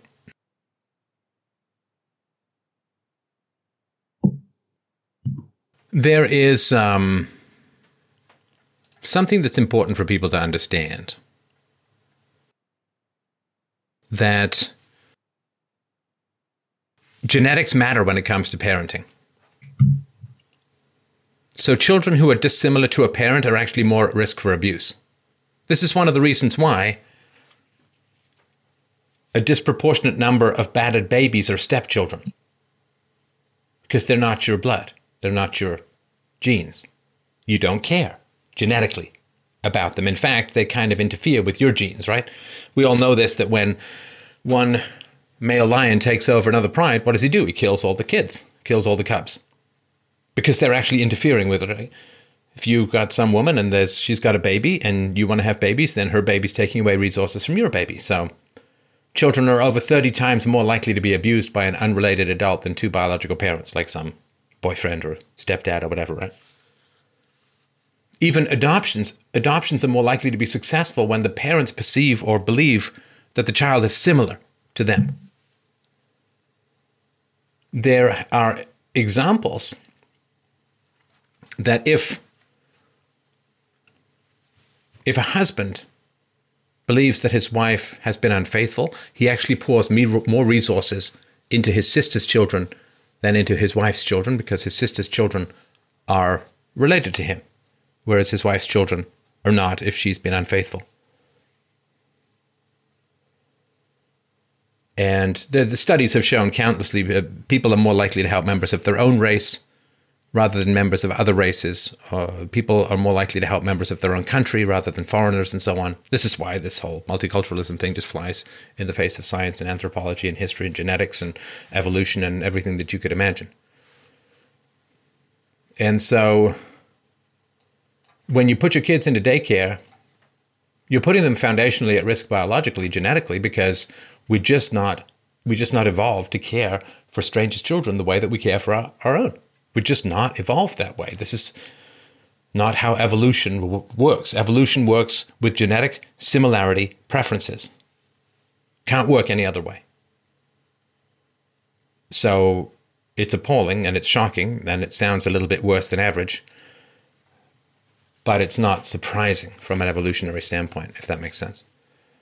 No, I, I'm I follow genetics uh, very closely. Um, speaking of the genetics of uh, parenting, could I tell you, could I give you a short backstory just on my mother because I, I think it's very illuminated on her behavior and my aunt's behavior. Sure. Um, my my grandfather, my my mother and my aunt's father, uh, he was very abusive toward uh, my mother and my aunt. Uh, he also abused animals. He I've heard from them that uh, he would put cats. Uh, I assume my grandmother's cats. My grandmother had a lot of cats uh, into garbage bags to have them fight each other, and also he would tie a cat's uh, tail to a ceiling fan at least on one occasion. Um, when my mother got pregnant at 16 uh, toward an abusive man, this is very important. Um, my my grandfather he uh, beat her with a switch. I don't, I don't know if you're quite familiar with what that is. It's a tree branch, isn't it? Yes. Yeah. Right. So some fairly primitive family structures going on, to put it mildly, right? Yes, and they, they never criticize my my grandfather, my mother, and my aunt. It's hard to criticize what you've become, right? Yes. So is it fair to say, Brandon, that you don't have a huge amount of trust for women with children? Exactly. So you would only feel at ease if you stayed home with your kids. I, I've never even had sex with a woman, at least not uh, intercourse, because I, I just my mother got pregnant at 16 to uh, a bad partner, and that hurt her market value, which uh, which led to her having my dad, who wasn't a good a good father either. And I, I just won't do that to my future kids. How do you feel, Brandon, about your ability to choose a woman who's going to be a good mom that you could trust with your kids? I, I've met good women and I've pursued them, and they've been a great part of my life. But I don't trust anyone but myself to raise my kids. Well, no, but if you trust yourself, then you would trust yourself to choose a good mom for your children. You can't say only trust myself, but I don't trust my judgment about who to have kids with. Then you don't trust yourself, right? I trust my judgment that I won't let anyone watch my kids that won't be myself. But you, I you, won't I, don't know if you're not following what I'm anyone. saying, but I'm making an argument here. You can disagree with me, but I don't want you to pretend like I didn't make it. I'm saying that if you trust yourself, then you would trust your judgment to have a good mom for your kids. No, I understand that. Okay, so you can say, well, I don't trust my judgment to have a good mom for my kids. That's fine, but that's different from saying, well, I totally trust myself, but not others. Well, if you want to have kids, it requires others, and if you can't trust them, that's not the, that means you can't fully trust yourself because you're going to have to make that choice, right? I, I would feel more comfortable if I stayed at home because, and uh, my partner would uh, bring in resources, or at- least if I could stay at home, bring in resources as well. You you can't really mess up a paycheck as much, right? When it when it comes to hurting uh, developing children. Well, of course, if you uh, if you mess up at your job, you get fired. If you mess up with children, they suffer, right? So. Of course, Well, listen, I mean, other than breastfeeding and other a few other things, I think that a stay-at-home dad can be a perfectly great provider of care for a baby. I mean, I'm a stay-at-home dad, so I'm not going to put myself in a category of deficiency with regards to that. So you can stay home with your uh, kids if you want if you want, and then there are men who do that, and there are women who go out and work and they do a great job of earning resources and so on. There is a challenge, of course, depending on how far you go in the hypergamy theories or the trading up theories, which is that it can be challenging for some women to respect a man who takes on a traditionally female role. If she's out there being the hunter gatherer and you're home being the caregiver, you'd have to choose very wisely regarding a woman who would respect that rather than view that as you had become her wife, so to speak, and, and therefore sexual attraction may diminish, which would may open you up to risk of monkey branching and upgrading outside the marriage. I, I know I know it's a big problem. Uh, certainly with something uh, like like you said, breastfeeding and and also just pregnancy with uh, with working. Um, that, that that's kind of the problem is that in my future scenario where children cannot be hurt because I'm in charge of them, I'm kind of just uh, larping as a as a housewife. Well, no, I mean, you can be a housewife without being a mom, right? So it's not a housewife. You're a parent, you're a stay at home parent. And look, there are, listen, throughout history, men have raised babies. We know that because women died in childbirth. So, particularly if it was like you only get one marriage, so to speak, um, or, you know, if, if you if your wife died in childbirth, as some women did, eh, then you would end up raising the babies, right? So men have more experience raising babies. Well, I guess the women have with regards to war, right? Men go get drafted and so on, but both thro- throughout history, both genders have the ability to raise babies without a partner. It's not ideal, but it can certainly be done. So you have skills for raising babies, just as a, a wife does. Again, you don't have the uh, feeding apparatus, and there may be some other things in terms of hormonal bonding that may not be quite as strong, but uh, I have no doubt that you could do a great job raising the children. But I guess my question would be, Brandon, is that isn't it not is it not sort of surrendering your future freedoms to your mother's abuses? If you say, well, because of my mom, I have to stay home with my kids, isn't that in a sense letting her determine your future?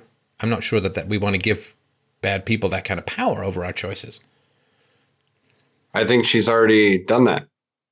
I know she has. My question is, should she? No. Right. No, and, I- and I guess but- that's your question as to, well, then how can I end up being a male provider and have a wife be a caregiver, right?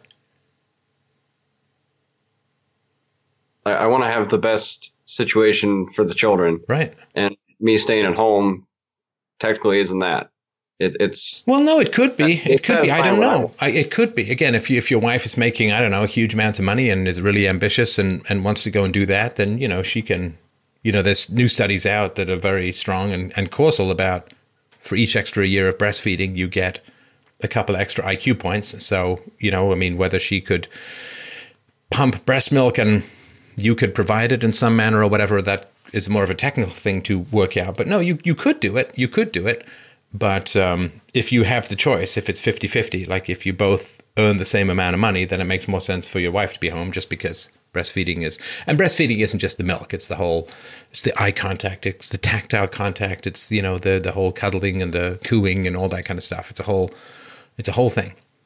So, exactly. So, So I, I'd be depriving my children of that. so the first the first thing that I would do if I were in your situation, the first thing that I would do is I would tell the story of my mother's daycare to a woman I was interested in, and I would gauge her reaction. If she's horrified, that's a good sign, right? If she's like, "Yeah, it's exactly how I want to raise my kids," then you have different information to work with, right? A lot of women I talk to, they, they don't even want kids. Well, that's that's kind of a deal breaker, then, isn't it? It is. You can, of course, um, woo women into having kids. You know, it's it's. Let me let me tell you a very strange story about this. before you do that, I'm, Yes. I, I'm hurting my market value as a man, though, because I'm not going out and getting the resources now. Because when I, when I plan for the future, well, I can't have any college debt because why would I do that if I'm going to stay at home? But aren't you wanting to unlock your potential as a provider? Not right now. No, But when? that's that's what's holding me back. Oh, yeah. Well, if look, if I could guarantee you, Brandon, that you would choose a great mom for your kids who would never in a million years do anything close to what your mom did to the daycare kids, if you That's- knew that she was going to be a great mom, then your male ambition to acquire resources would be unlocked, right? I, I suppose. I guess I just think about the the window to it. I know women have more of a, a tight deadline in terms of fertility. no, no. No. You're not answering my But question. I'm sorry, sorry, sorry. No, you, of you're uh, you're you're pulling focus here. If I could guarantee you that you could marry a great mom for your kids, would you feel like you could go out into the workforce and and unlock, as you say, your male ambition as a provider? If you knew for sure that it was a great mom who was staying home taking care of your kids. Um, practically, I don't think I'd be able to get the resources. Um, uh, I'm uh, autistic, and I'm very self conscious of that. Why, uh, if you're autistic, does that mean you can't make any money? I mean, I know some autistic people who make a fortune. I, I definitely think it hurts my value in the free market. Why? It hampers my social skills, which are very important to business and even non business uh, careers. Well, not all careers. I mean, if, No. if you are a financial analyst, you don't need to deal with people that much. If you are creating exotic debt instruments or, or investment instruments uh, on Wall Street, uh, you don't um, if you're some genius computer programmer. I mean, there's lots of different things that you can do. I was reading about one woman who um, was autistic. She ended up designing abattoirs, if I remember rightly, and she had to create a hug machine for her office to keep her uh, focused and centered. So I don't necessarily accept, although again, please understand, I'm no expert, but I don't necessarily accept that it means that you're going to necessarily end up earning less money. Uh, it may, in fact, open you up to other ways of making money that could be even more lucrative. I've been thinking about that, and I don't. I'm sure you know most uh, autistic people. They kind of have a niche where they kind of get um, addicted to it. It kind of becomes their craft. Like I, I know I had one friend um, that he was addicted to. I think it was vending machine. It, it was it was like vending machines or something antique that would never make any money in the free market. But I always liked kind of uh, history and politics. So I, I suppose I could do a, a, podcast similar to what you do, and then that would bring in resources and fulfill my male ambition, but also keep me close to home, like like like you do. It could be, yeah. Or you could write books, or uh, you could uh, do do any number of things uh, to pursue your knowledge. There is a great hunger and thirst for honest knowledge in the world. You know, we were dying from sophistry, and and if you can throw down the ropes to suck people out of the jello of false language, uh, they will grab at it and and cheer as you pull. So I think there's some real options as far as that goes. How are you with regards? You know, again, I don't know much about autism, but how are you, uh, Brandon, with regards to other people having negative uh, views of you or hostile views towards you? Sorry, neg- negative views yeah, about me or, you or whatever. Like, let's say you you speak unpalatable truths and people don't. Some people don't like it, or you. If you're talking about the unpalatable truths, uh, I I mentioned to Michael that I just recently started uh, uh, therapy, and my therapist was a a woman, and I thought that would be helpful, but actually she wasn't very helpful at all because she refused to be uh, critical of my mother at all. Oh yeah, well that's not helpful. Children with the with the in-group preference. Right. Um, in terms of how people have negative views of me, sometimes it, it really bothers me and it makes me very uh, depressed. I know uh, objectively it shouldn't because I, I can't please everyone and, and such, but um, that, that's another problem I have with uh, my mother. She had me she had me after 30, and I, I think that's very selfish of her Hmm. because her, her eggs just wouldn't have been uh, the highest quality. I, I think about that a lot, just providing the best situation biologically for children. Right. And mother didn't do that. Yeah, I um I don't know. I mean, I know the risk does go up. I don't know how much it goes up after 30. I think after 40 it's it's higher for sure, but um uh, and um and the thing is too, like it's important to remember with other people's disagreements with us or disapproval of us. The reason why it matters when we say, well, rationally it shouldn't, is that again, we grew up in in these little tribes.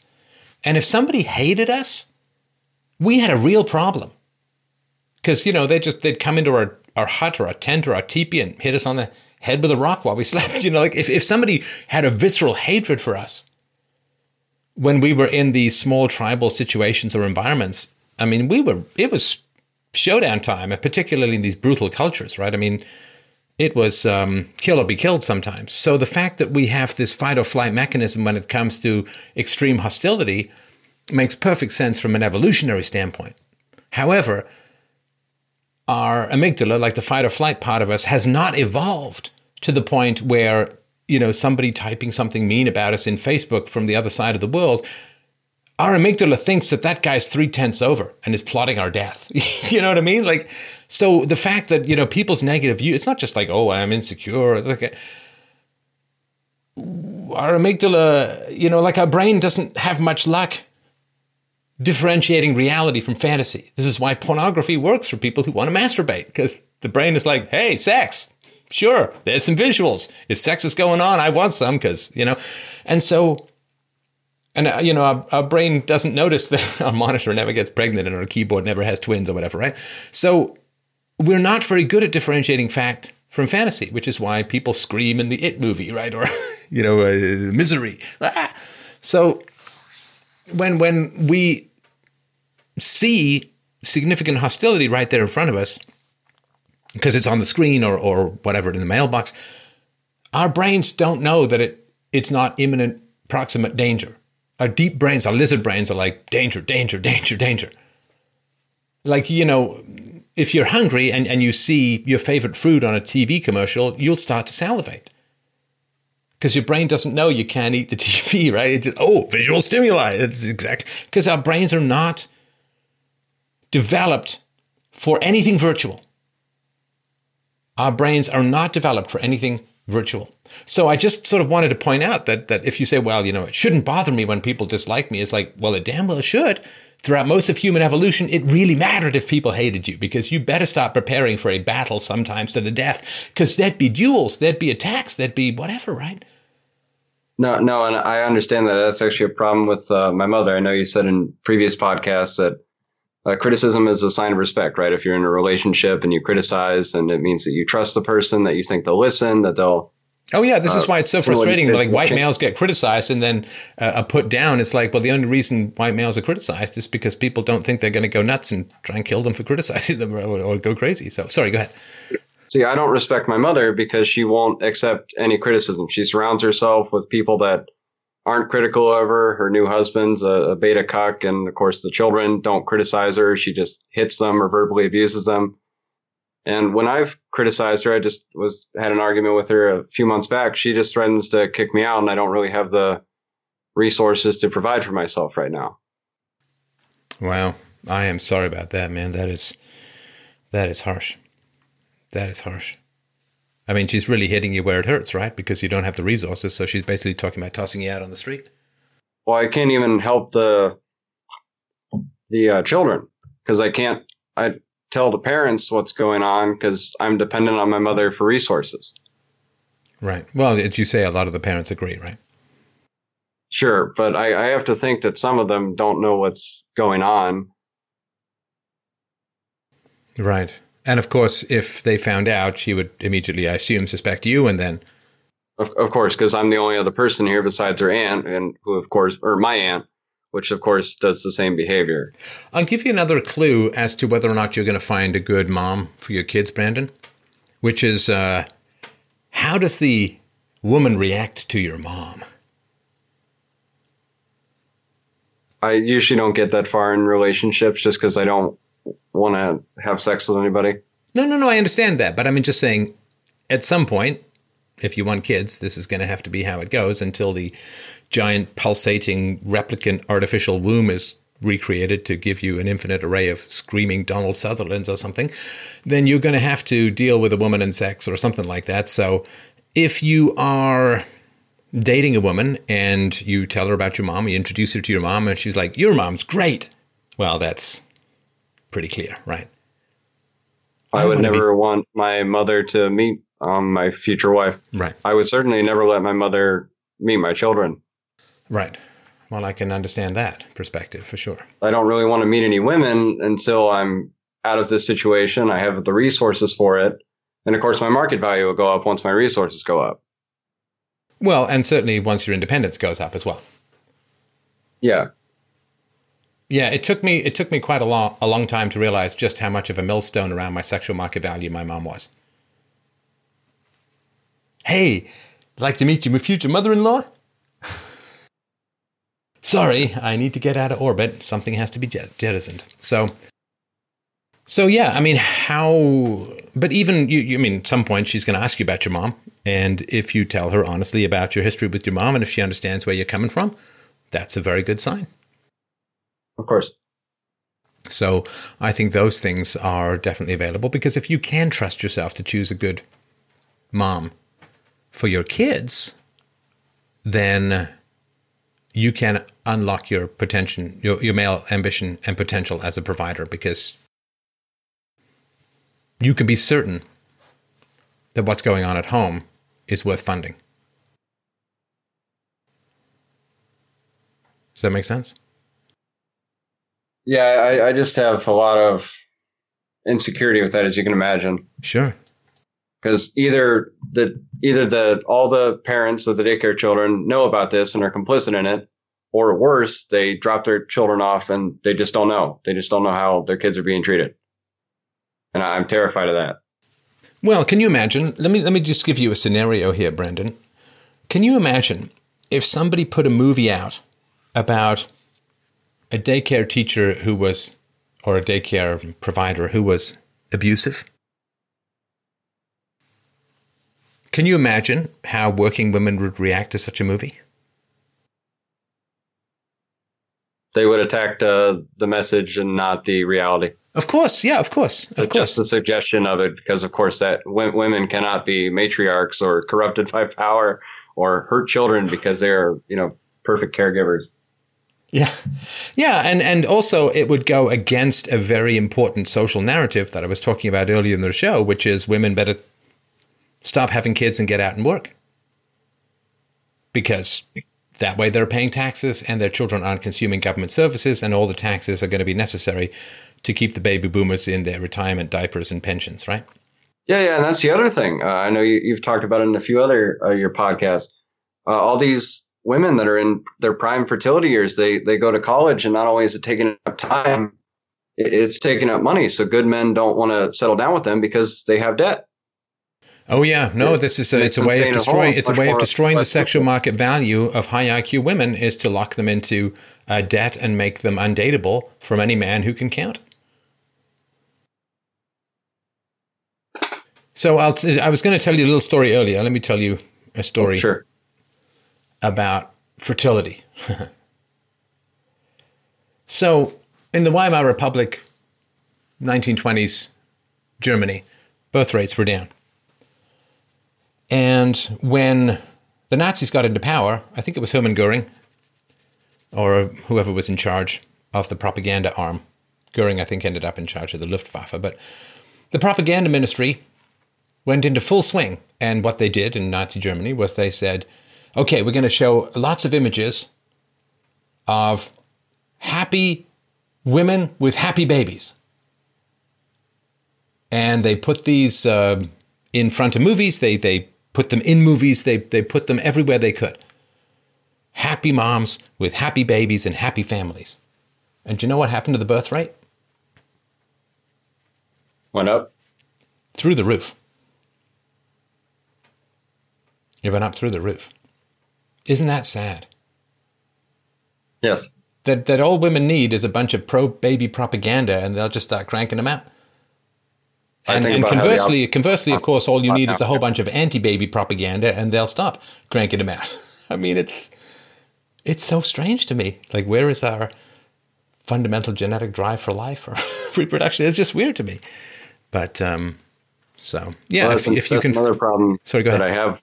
That's another problem that I have with women. You know, I, I I hear all about this maternal bond all the time, but I see all these women that just drop their kids off at daycare and my mother's daycare of all daycares, and they put their kids in government schools and they they don't stay at home with them. They don't care for them. They don't have anyone that uh, stays at home with them, and they just drop them off with a stranger that can apparently take care of the kids just as well as they can it's very insulting not only to the kids but to them that just some any worker can replace you as a parent.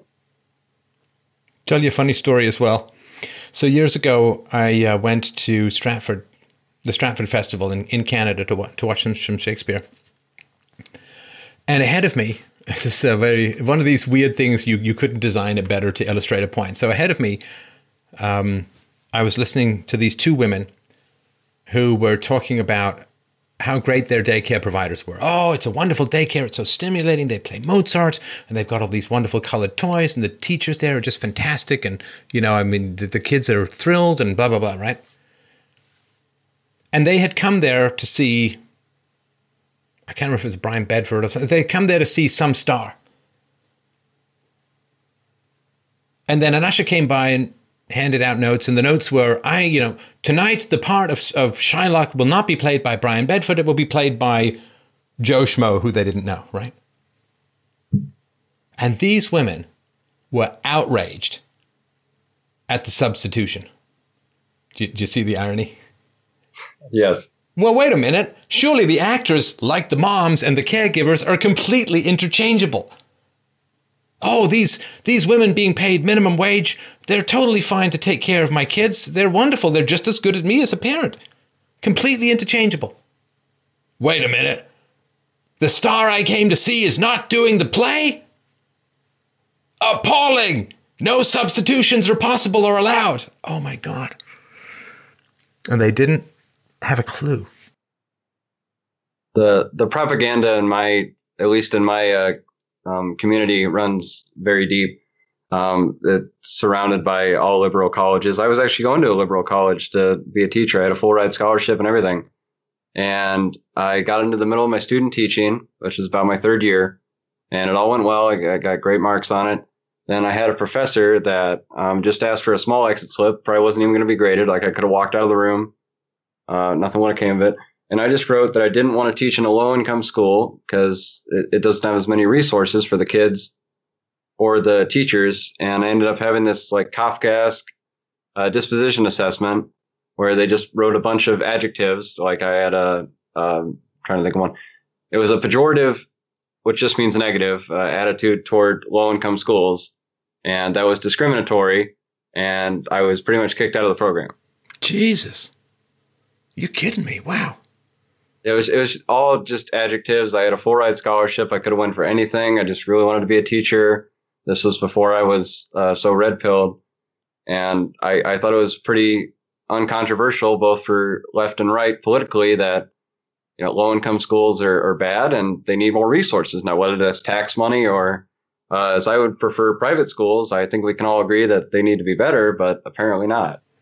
Well, of course, um, you said you what, you, you, you said what most teachers do. Most teachers Yeah.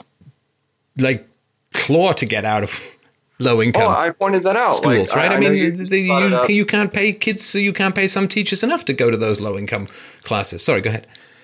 Yeah, I had a big like you know they called me in for a staff meeting, which or you know which ended up just being a, a interrogation pretty much, and it was like one of those Stalin's trials, uh, show trial. But um, I, I had that, and there was just a bunch of adjectives, and I, I told them like you know well there's a high turnover rate here. Uh, you, I know I was offered scholarships to teach in low income schools. They're they're not offering scholarships to teach at places that are already full, right? It's an incentive to fill what, what's what's unwanted. Just as if you have a job that's not filled, you might have to offer a higher wage to get that job filled. What was the gender distribution of the people judging you? uh, women? Mm, mm. Right. And I was I was just called a bunch of adjectives like uh, uninformed, which was so, like you say, not an argument. But, Elitist. I, I contacted that group Fire. I know you had one guy that was uh, mentioned them in a podcast a few months back. I contacted them all the way back in in March, and I, I got a case number, but nothing else from them. Hmm. Even after I sent them documentation. So academically, I'm kind of in limbo, and that doesn't help the resources either. I'm really sorry about that, Brendan. I mean, that's uh, it's a terrible experience to go through. You know, there's there's a very visceral education that comes out of being honest in the world, and it's um, it's hard to unsee how the world reacts to basic honesty and facts. Oh no, you said something that is true and which we all act on, but you verbalized it. Attack, attack, attack. Horrible. So yeah, I mean, I'm very sympathetic for your situation. Um, the only thing I can say is that if this is the way the teaching was going to go, probably better sooner than later, if that makes sense. Sure, and, and at least I'm not in any debt for it. I'd like to get it resolved so I could at least go to another university in the future if I ended up wanting to pursue more resources. But uh, oh, well, you sort of kicked. Sorry to interrupt, but you sort of kicked out with prejudice, and it's sort of black mark on your. Well, it was gonna be like a show trial thing again, very Stalin-esque. So they didn't kick me out, but I was gonna have to do this. I was gonna have to meet back with them, and I was gonna have to like kiss the ring, and I was gonna have to write a all these extra papers in addition to my assignments already about what I did was wrong and how I was gonna change it. And and I, I just ended up uh, leaving. But of course, I had to finish up the semester, so I just didn't bother attending classes. So they all showed up as uh, Fs. Yeah, I mean that is very Stalin-esque, right? That is very. Sure, because they wouldn't let me attend one of the classes anyway, so I couldn't have done anything about it. Right. That was and, and all because you said you didn't want to teach in a low income school because they didn't have enough resources. Yeah, and the, the funniest part was that I did my student teaching in a low income school and I had just gotten the great marks on it. So I had no prejudice as I had shown. Right. No, of course not. I mean, well, it's just another way of keeping men out of school, right? If you'd have been a woman, it seems unlikely. That, it seems to me hard to believe you'd have been treated the same way, unless you were a conservative woman, in which case it would have been um, pretty much the same. Yeah. So so that, that's why I've been thinking about the podcast more. I was going to be a, a, history teacher, so it, it is appealing, and it would it would uh, fix a lot of problems with staying at home and everything.